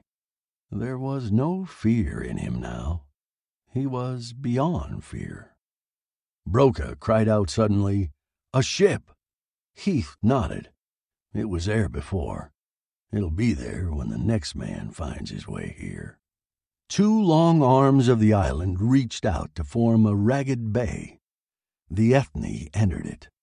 They passed the derelict, floating patiently, untouched here by wind or tide or ocean rot. Her blue sail was furled, her rigging all neat and ready. She waited to begin the voyage home. She would wait a long, long time. As they neared the land, they sighted other ships. They had not moved nor changed since Heath had seen them last, three years ago. A scant few they were, that had lived to find the dragon's throat and pass it, that had survived the upper seas and the island maze of the moonfire, and had found their goal at last. Some of them floated still where their crews had left them, their bad sails drooping from the yards. Others lay on their sides on the beach as though in sleep. They were strange old keels that had not been seen on the seas of Venus for a thousand years. The golden mist preserved them, and they waited like a pack of faithful dogs for their masters to return. Heath brought the Ethne into a shore at the same spot where he had beached her before. She grounded gently, and he led the way over the side. He remembered the queer, crumbling texture of the dark earth under his feet he was shaken with the force that throbbed in his flesh. As before, it hovered now on the edge of pain. He led the way inland, and no one spoke. The mist thickened around them, filled with dancing sparks of light. The bay was lost behind its wreathing curtain. They walked forward, and the ground began to rise under their feet slowly. They moved as in a dream, and the light and the silence crushed them with a great awe. They came upon a dead man. He lay upon his face, his arms stretched out toward the mystery that lay beyond, his hands still yearning toward the glory he had never reached. They did not disturb him. Mist heavier, the glow brightening, the golden motes whirling and flickering in a madder dance. Heath listened to the voice of pain that spoke within him, rising with every step he took toward a soundless scream. I remember, I remember. The bones, the flesh, the brain. each atom of them a separate flame, bursting, tearing to be free. I cannot go on. I cannot bear it. Soon I shall waken, safe in the mud behind Kalruna's. But he did not wake, and the ground rose steadily under his feet, and there was a madness on him, a passion and a suffering that were beyond man's strength to endure. Yet he endured. The swirling motes began to shape themselves into vague figures, formless giants that towered and strode around them. Heath heard Alor's moan of terror and forced himself to say, They're nothing. Shadows out of our own minds, the beginning of the power. Farther they went, and farther still. And then at last Heath stopped and flung up his arm to point, looking at Broca. Your godhead lies there. Go and take it. The eyes of the barbarian were dazed and wild, fixed on the dark, dim line of the crater that showed in the distance, fixed on the incredible glory that shone there. It beats, he whispered, like the beating of a heart.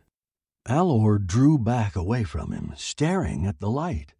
I am afraid, she said. I will not go. He saw that her face was agonized, her body shaken like his own. Her voice rose in a wail. I can't go. I can't stand it. I'm dying. Suddenly, she caught Heath's hands. David, take me back. Take me back. Before he could think or speak, Broca had torn Alor away from him and struck him a great swinging blow. Heath fell to the ground, and the last thing he heard was Alor's voice crying his name.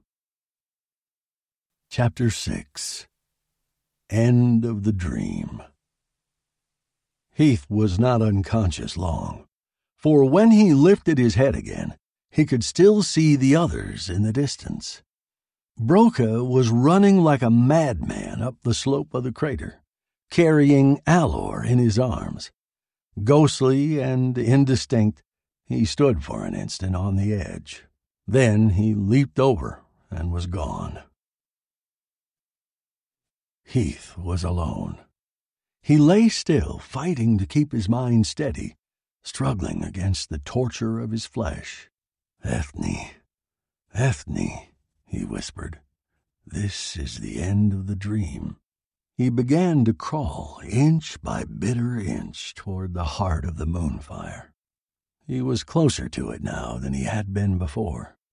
The strange, rough earth cut his hands and his bare knees.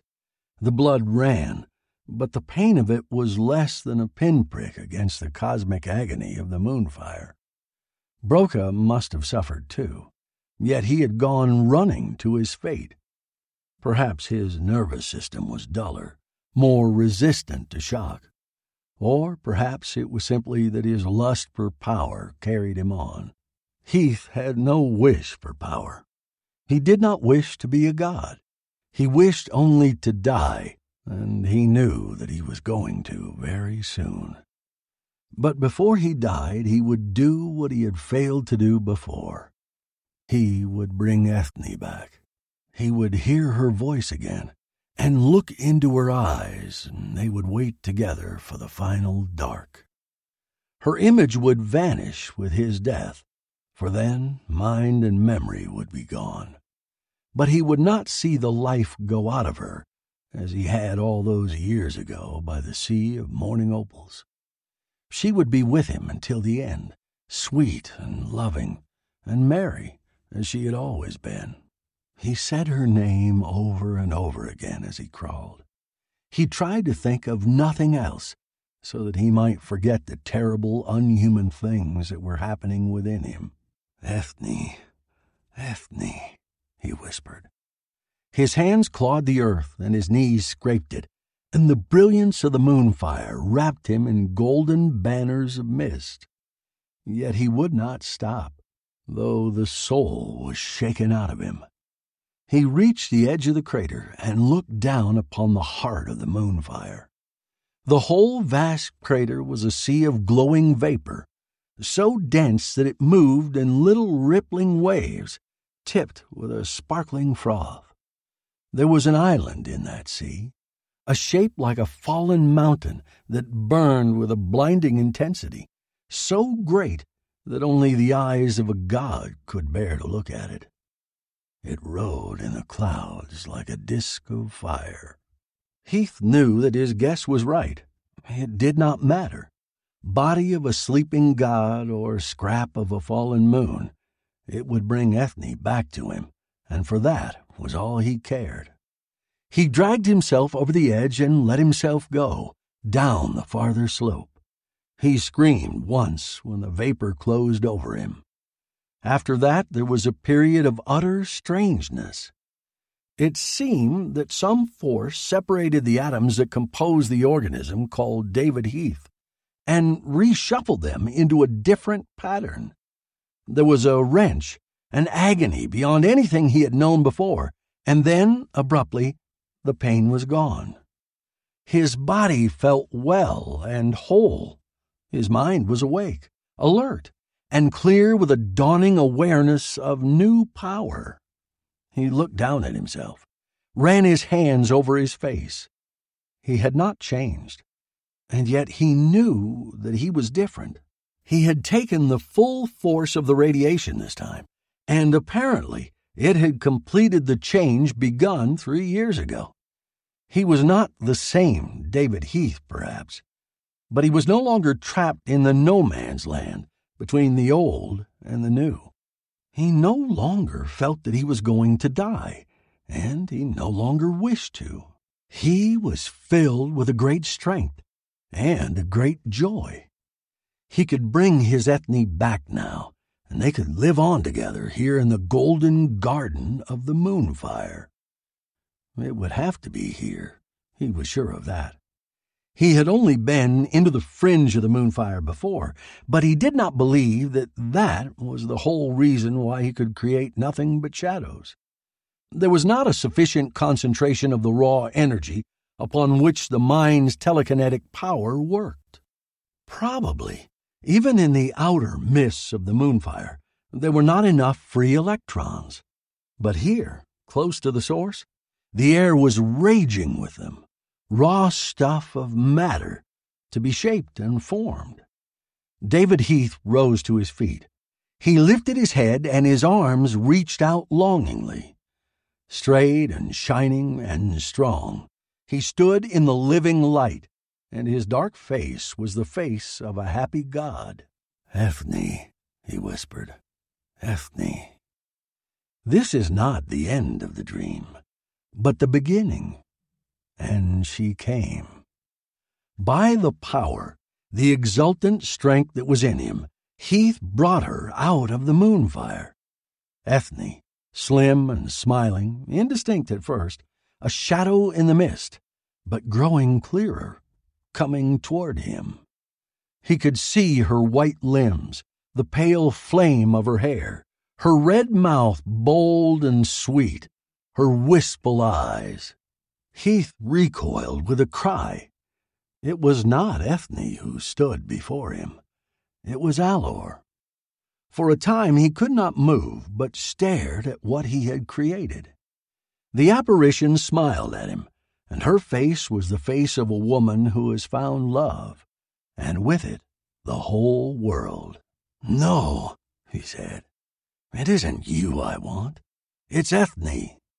He struck the thought of Alor from his mind, and the image faded, and once again he called Ethne to him. And when she came, it was not Ethne, but Alor. He destroyed the vision. Rage and disappointment, almost too great to bear, drove him to wander in the fog. Alor, Alor, why did that wench of the temple gardens haunt him now? He hated her. Yet her name sang in his heart and would not be silenced. He could not forget how she had kissed him, and how her eyes had looked then, and how her last desperate cry had been for him. He could not forget that his own heart had shaped her image, while only his mind, his conscious mind, had said the name of Ethne. He sat down and bent his head over his knees and wept, because he knew now that this was the end of the dream. He had lost the old love forever without knowing it. It was a cruel thing, but it was true. He had to make his peace with it and already Alor might be dead. That thought cut short his grieving for what was gone. He leaped up, filled with dread.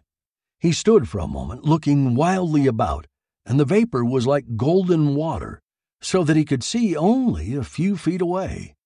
Then he began to run, shouting her name.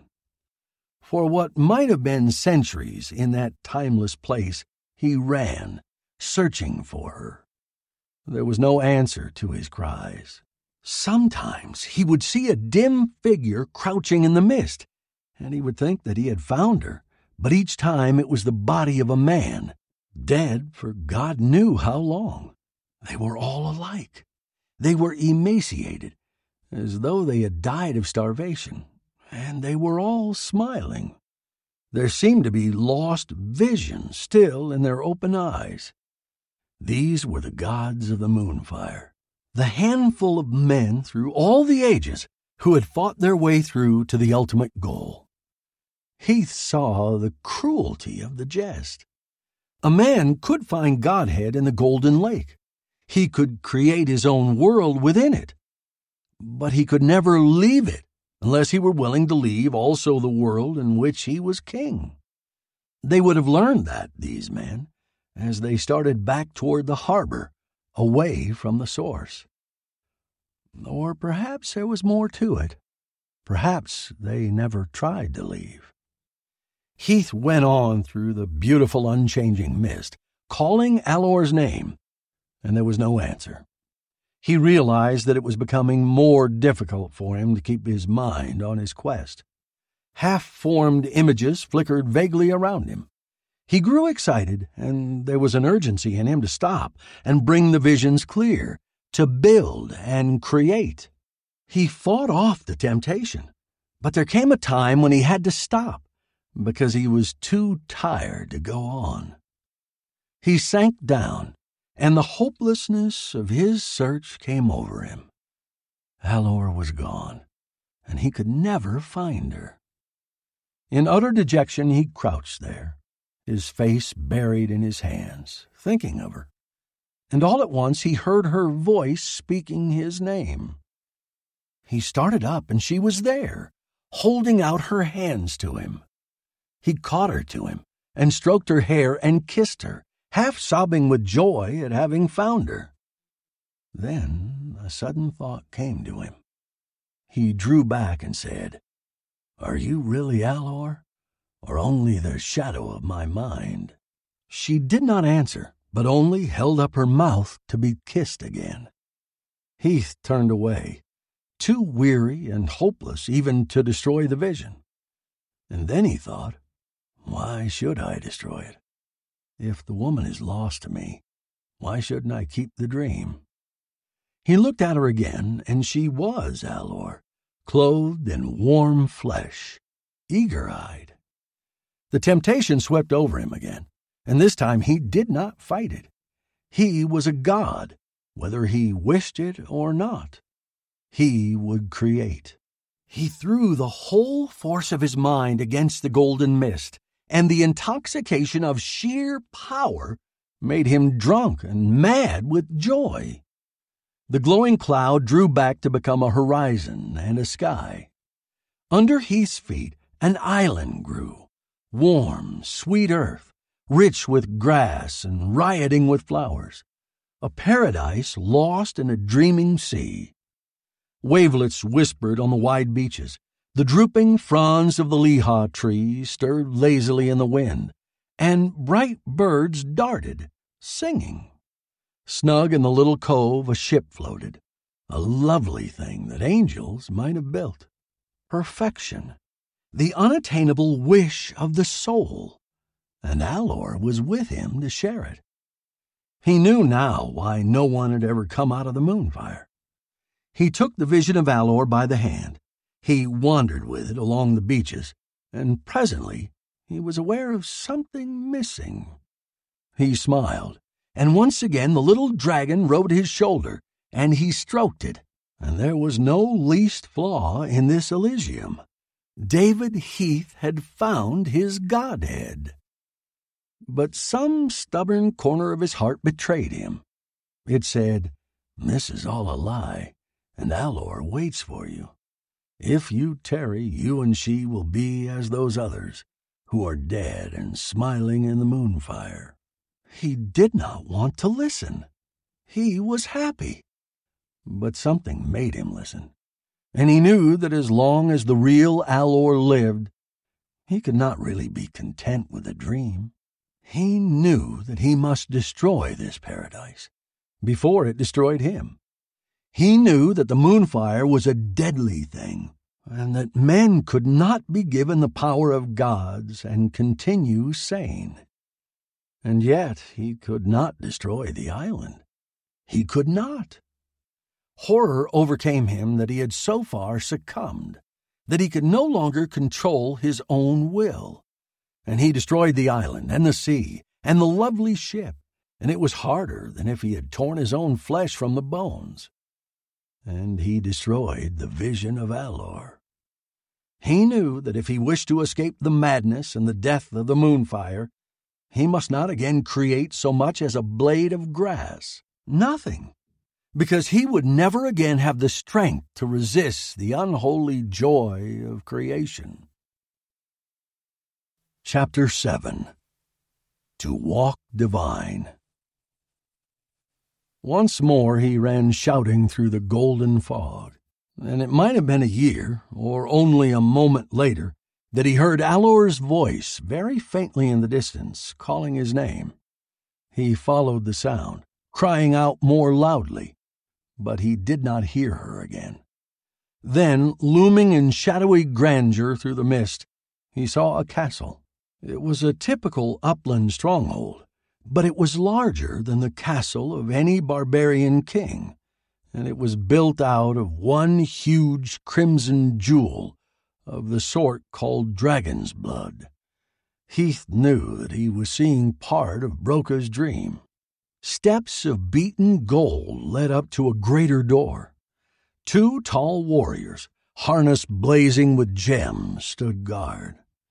Heath went between them, and they caught and held him fast. Broca's hatred for the Earthman was implicit in the beings his mind created. Heath tried to tear himself free, but their strength was more than human. They took him down fantastic corridors, over floors of pearl and crystal and precious metals. The walls were lined with open chests full of every sort of treasure the barbarian mind could conceive. Slaves went silent footed on their errands, and the air was heavy with perfume and spices. He thought how strange it was to walk through the halls of another man's dream. He was brought into a vast room where many people feasted. There were harpists and singers and dancing girls and throngs of slaves, men who wrestled and men who fought and danced with swords. The men and women at the long tables looked like chieftains and their wives, but they wore plain leather and tunics without decoration, so that Broca's guardsmen and even his slaves were more resplendent than they. Above the shouting and the revelry, Broca sat, high on a throne chair that was made like a silver dragon with its jeweled wings spread wide. He wore magnificent harness, and a carved diamond that only a high king may wear hung between his eyebrows. He drank wine out of a golden cup and watched the feasting with eyes that had in them no smallest flicker of humanity. God or demon, Broca was no longer a man. Alor sat beside him. She wore the robes of a queen, but her face was hidden in her hands, and her body was still as death. Heath's cry carried across all the noise of the feast. Broca leaped to his feet, and an abrupt silence fell. Everyone, guards, chieftains, and slaves, turned to watch as Heath was led toward the throne. And they all hated him, as Broca hated. Alor raised her head and looked into his eyes, and she asked in his own words, Are you really David, or only the shadow of my mind? I am David, he told her, and was glad he had destroyed his paradise. Broca's mad gaze fixed on Heath. I didn't think you had the strength, he said. And then he laughed. But you're not a god. You stand there captive, and you have no power. Heath knew that he could fight Broca on his own grounds, but he did not dare. One taste of that ecstasy had almost destroyed him.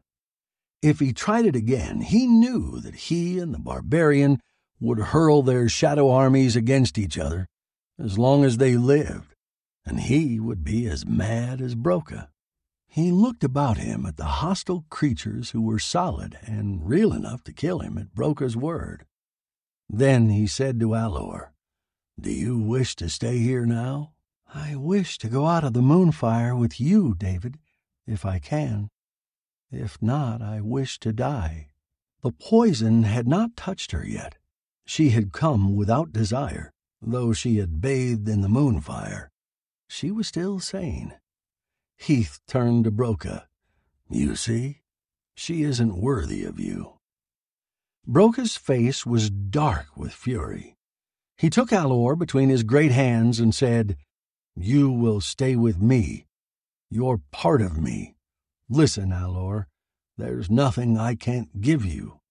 I'll build other castles, other tribes, and I'll subdue them and put them in your lap. God and goddess together, Alor. We'll reign in glory. I'm no goddess, Alor said. Let me go.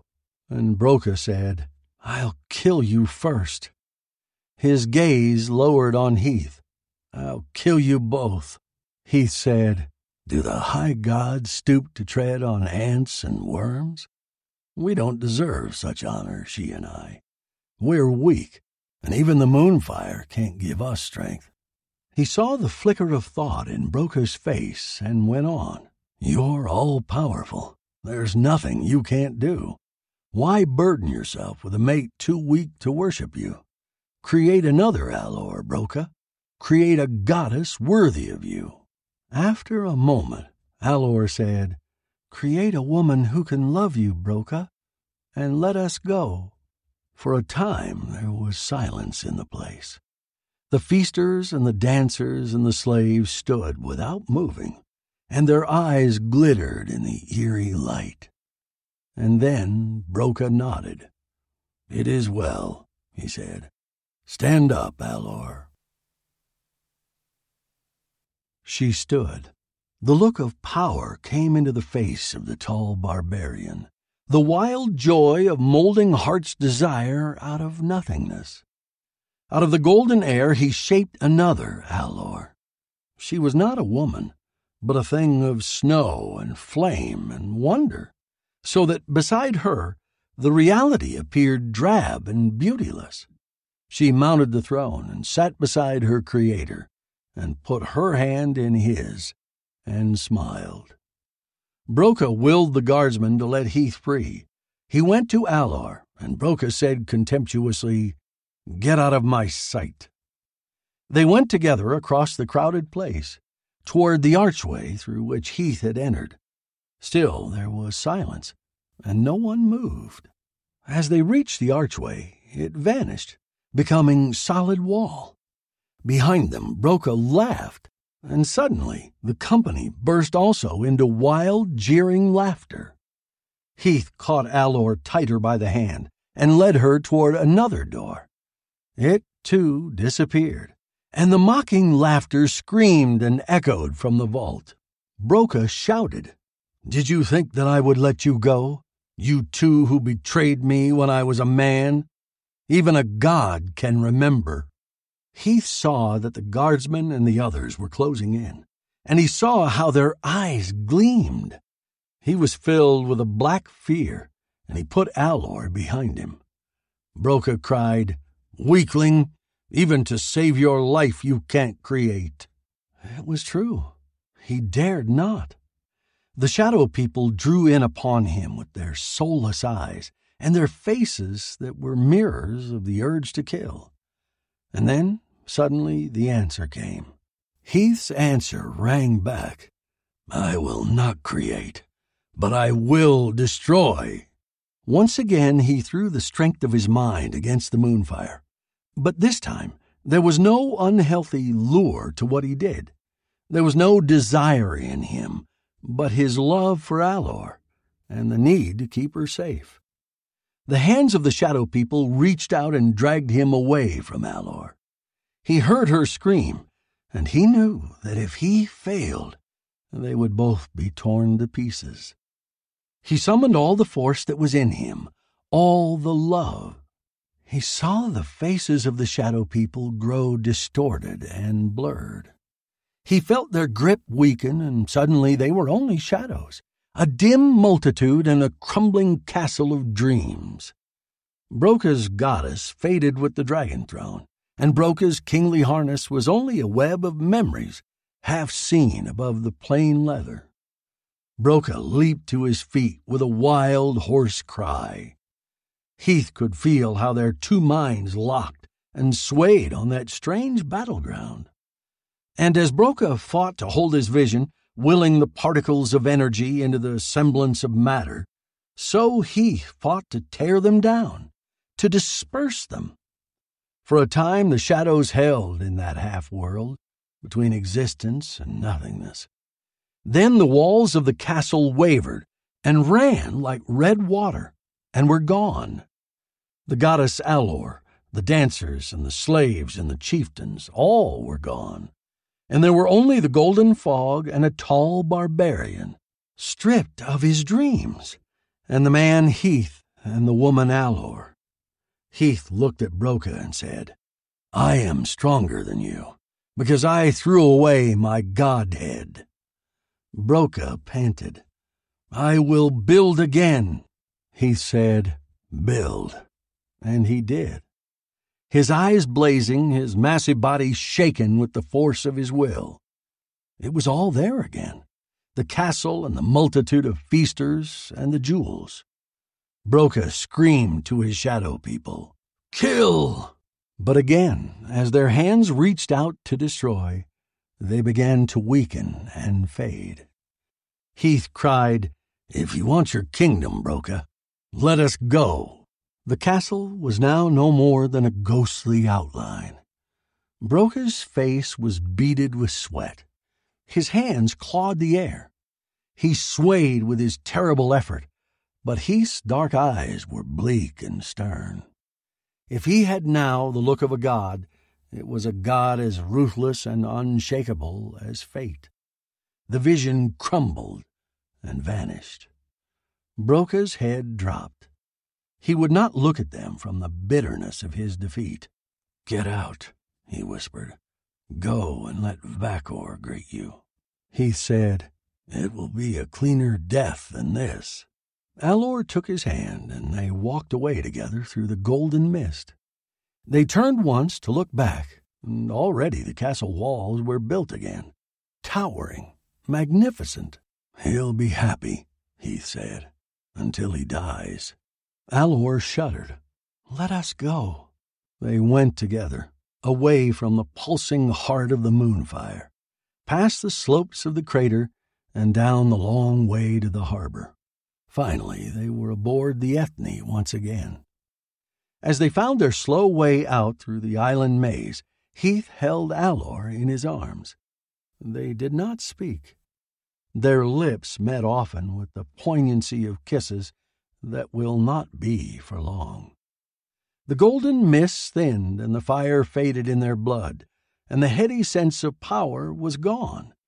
But they did not know nor care. They came at last out of the veil of the moonfire and saw ahead the green sail of the Lahal, where Vakor waited. Alor whispered, Goodbye, my love, my David. and left the bitterness of her tears upon his mouth. The two ships lay side by side in the still water. Vakor was waiting as Heath and Alor came aboard with the other children of the moon beside him. He motioned to the seamen, who stood there also, and said, Seize them. But the men were afraid and would not touch them. Heath saw their faces and wondered. Then, as he looked at Alor, he realized that she was not as she had been before.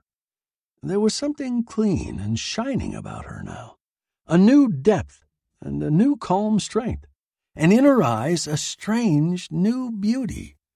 He knew that he himself had changed. They were no longer gods, he and Alor, but they had bathed in the moonfire, and they would never again be quite the same. He met Vakor's gaze and was not afraid. The cruel, wolfish face of the priest lost some of its assurance. A queer look of doubt crossed over it. He said, Where is Broca? We left him there, building empires in the mist. At the heart of the moonfire? Yes. You lie, cried Vakor. You could not have come back yourselves from the heart of the sleeping god. No one ever has. But still, the doubt was there. Heath shrugged. It doesn't really matter, he said, whether you believe or not. There was a long, strange silence. Then the four tall priests in their black tunics said to Vakor, We must believe. Look into their eyes. With a solemn ritual gesture, they stepped back and left Vakor alone.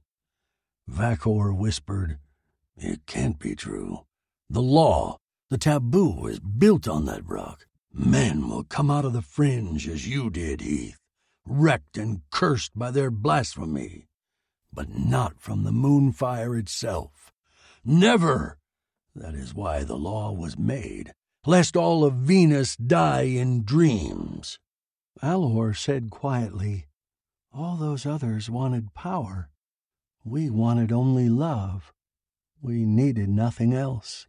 Again there was silence, while Vakor stared at them and struggled with himself.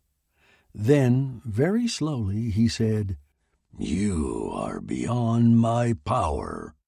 The sleeping god received you and has chosen to let you go unscathed.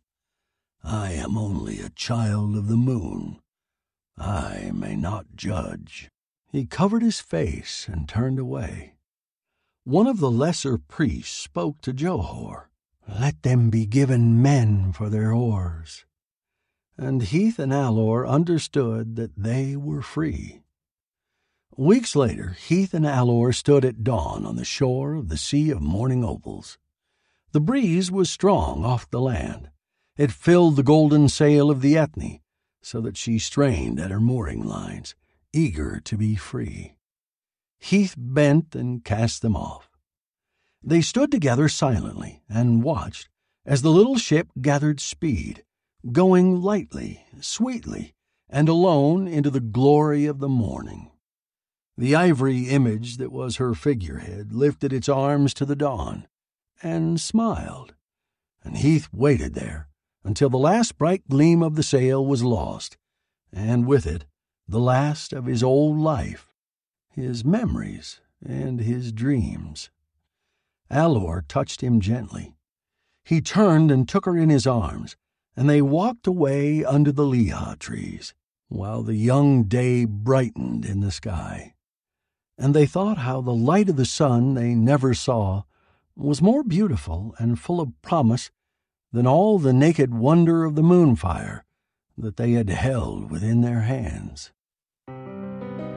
Why did I choose this story? Leigh Brackett has been on my radar for some time now, and I wanted our first Brackett story to be a good one. She did write many short sci fi stories, but this one, as you know by now, is a little longer a novelette. For me, The Moon That Vanished was a roller coaster ride with exotic locations and descriptive sentences and phrases far beyond most of the shorter stories we've narrated so far. I loved it, and there will be more short stories, and some maybe not so short, by Leigh Brackett on the podcast. Next on the Lost Sci Fi podcast, yet another story written by a woman. Like all her other plants from far off worlds, Aunt Amy hoped the Venusian Rambler would win a prize. It hoped so too. Flowering Evil by Margaret St. Clair. That's next on the Lost Sci Fi Podcast. Hey, it's Paige DeSorbo from Giggly Squad. High quality fashion without the price tag? Say hello to Quince. I'm snagging high end essentials like cozy cashmere sweaters, sleek leather jackets, fine jewelry, and so much more. With Quince being 50 to 80% less than similar brands. And they partner with factories that prioritize safe, ethical, and responsible manufacturing. I love that. Luxury quality within reach. Go to quince.com slash style to get free shipping and 365 day returns on your next order. Quince.com slash style. Planning for your next trip? Elevate your travel style with Quince. Quince has all the jet setting essentials you'll want for your next getaway, like European linen, premium luggage options, buttery soft Italian leather bags, and so much more. And is all priced at 50 to 80% less than similar brands. Plus, Quince only works with factories that use safe and ethical manufacturing practices. Pack your bags with high-quality essentials you'll be wearing for vacations to come with Quince. Go to quince.com slash pack for free shipping and 365-day returns.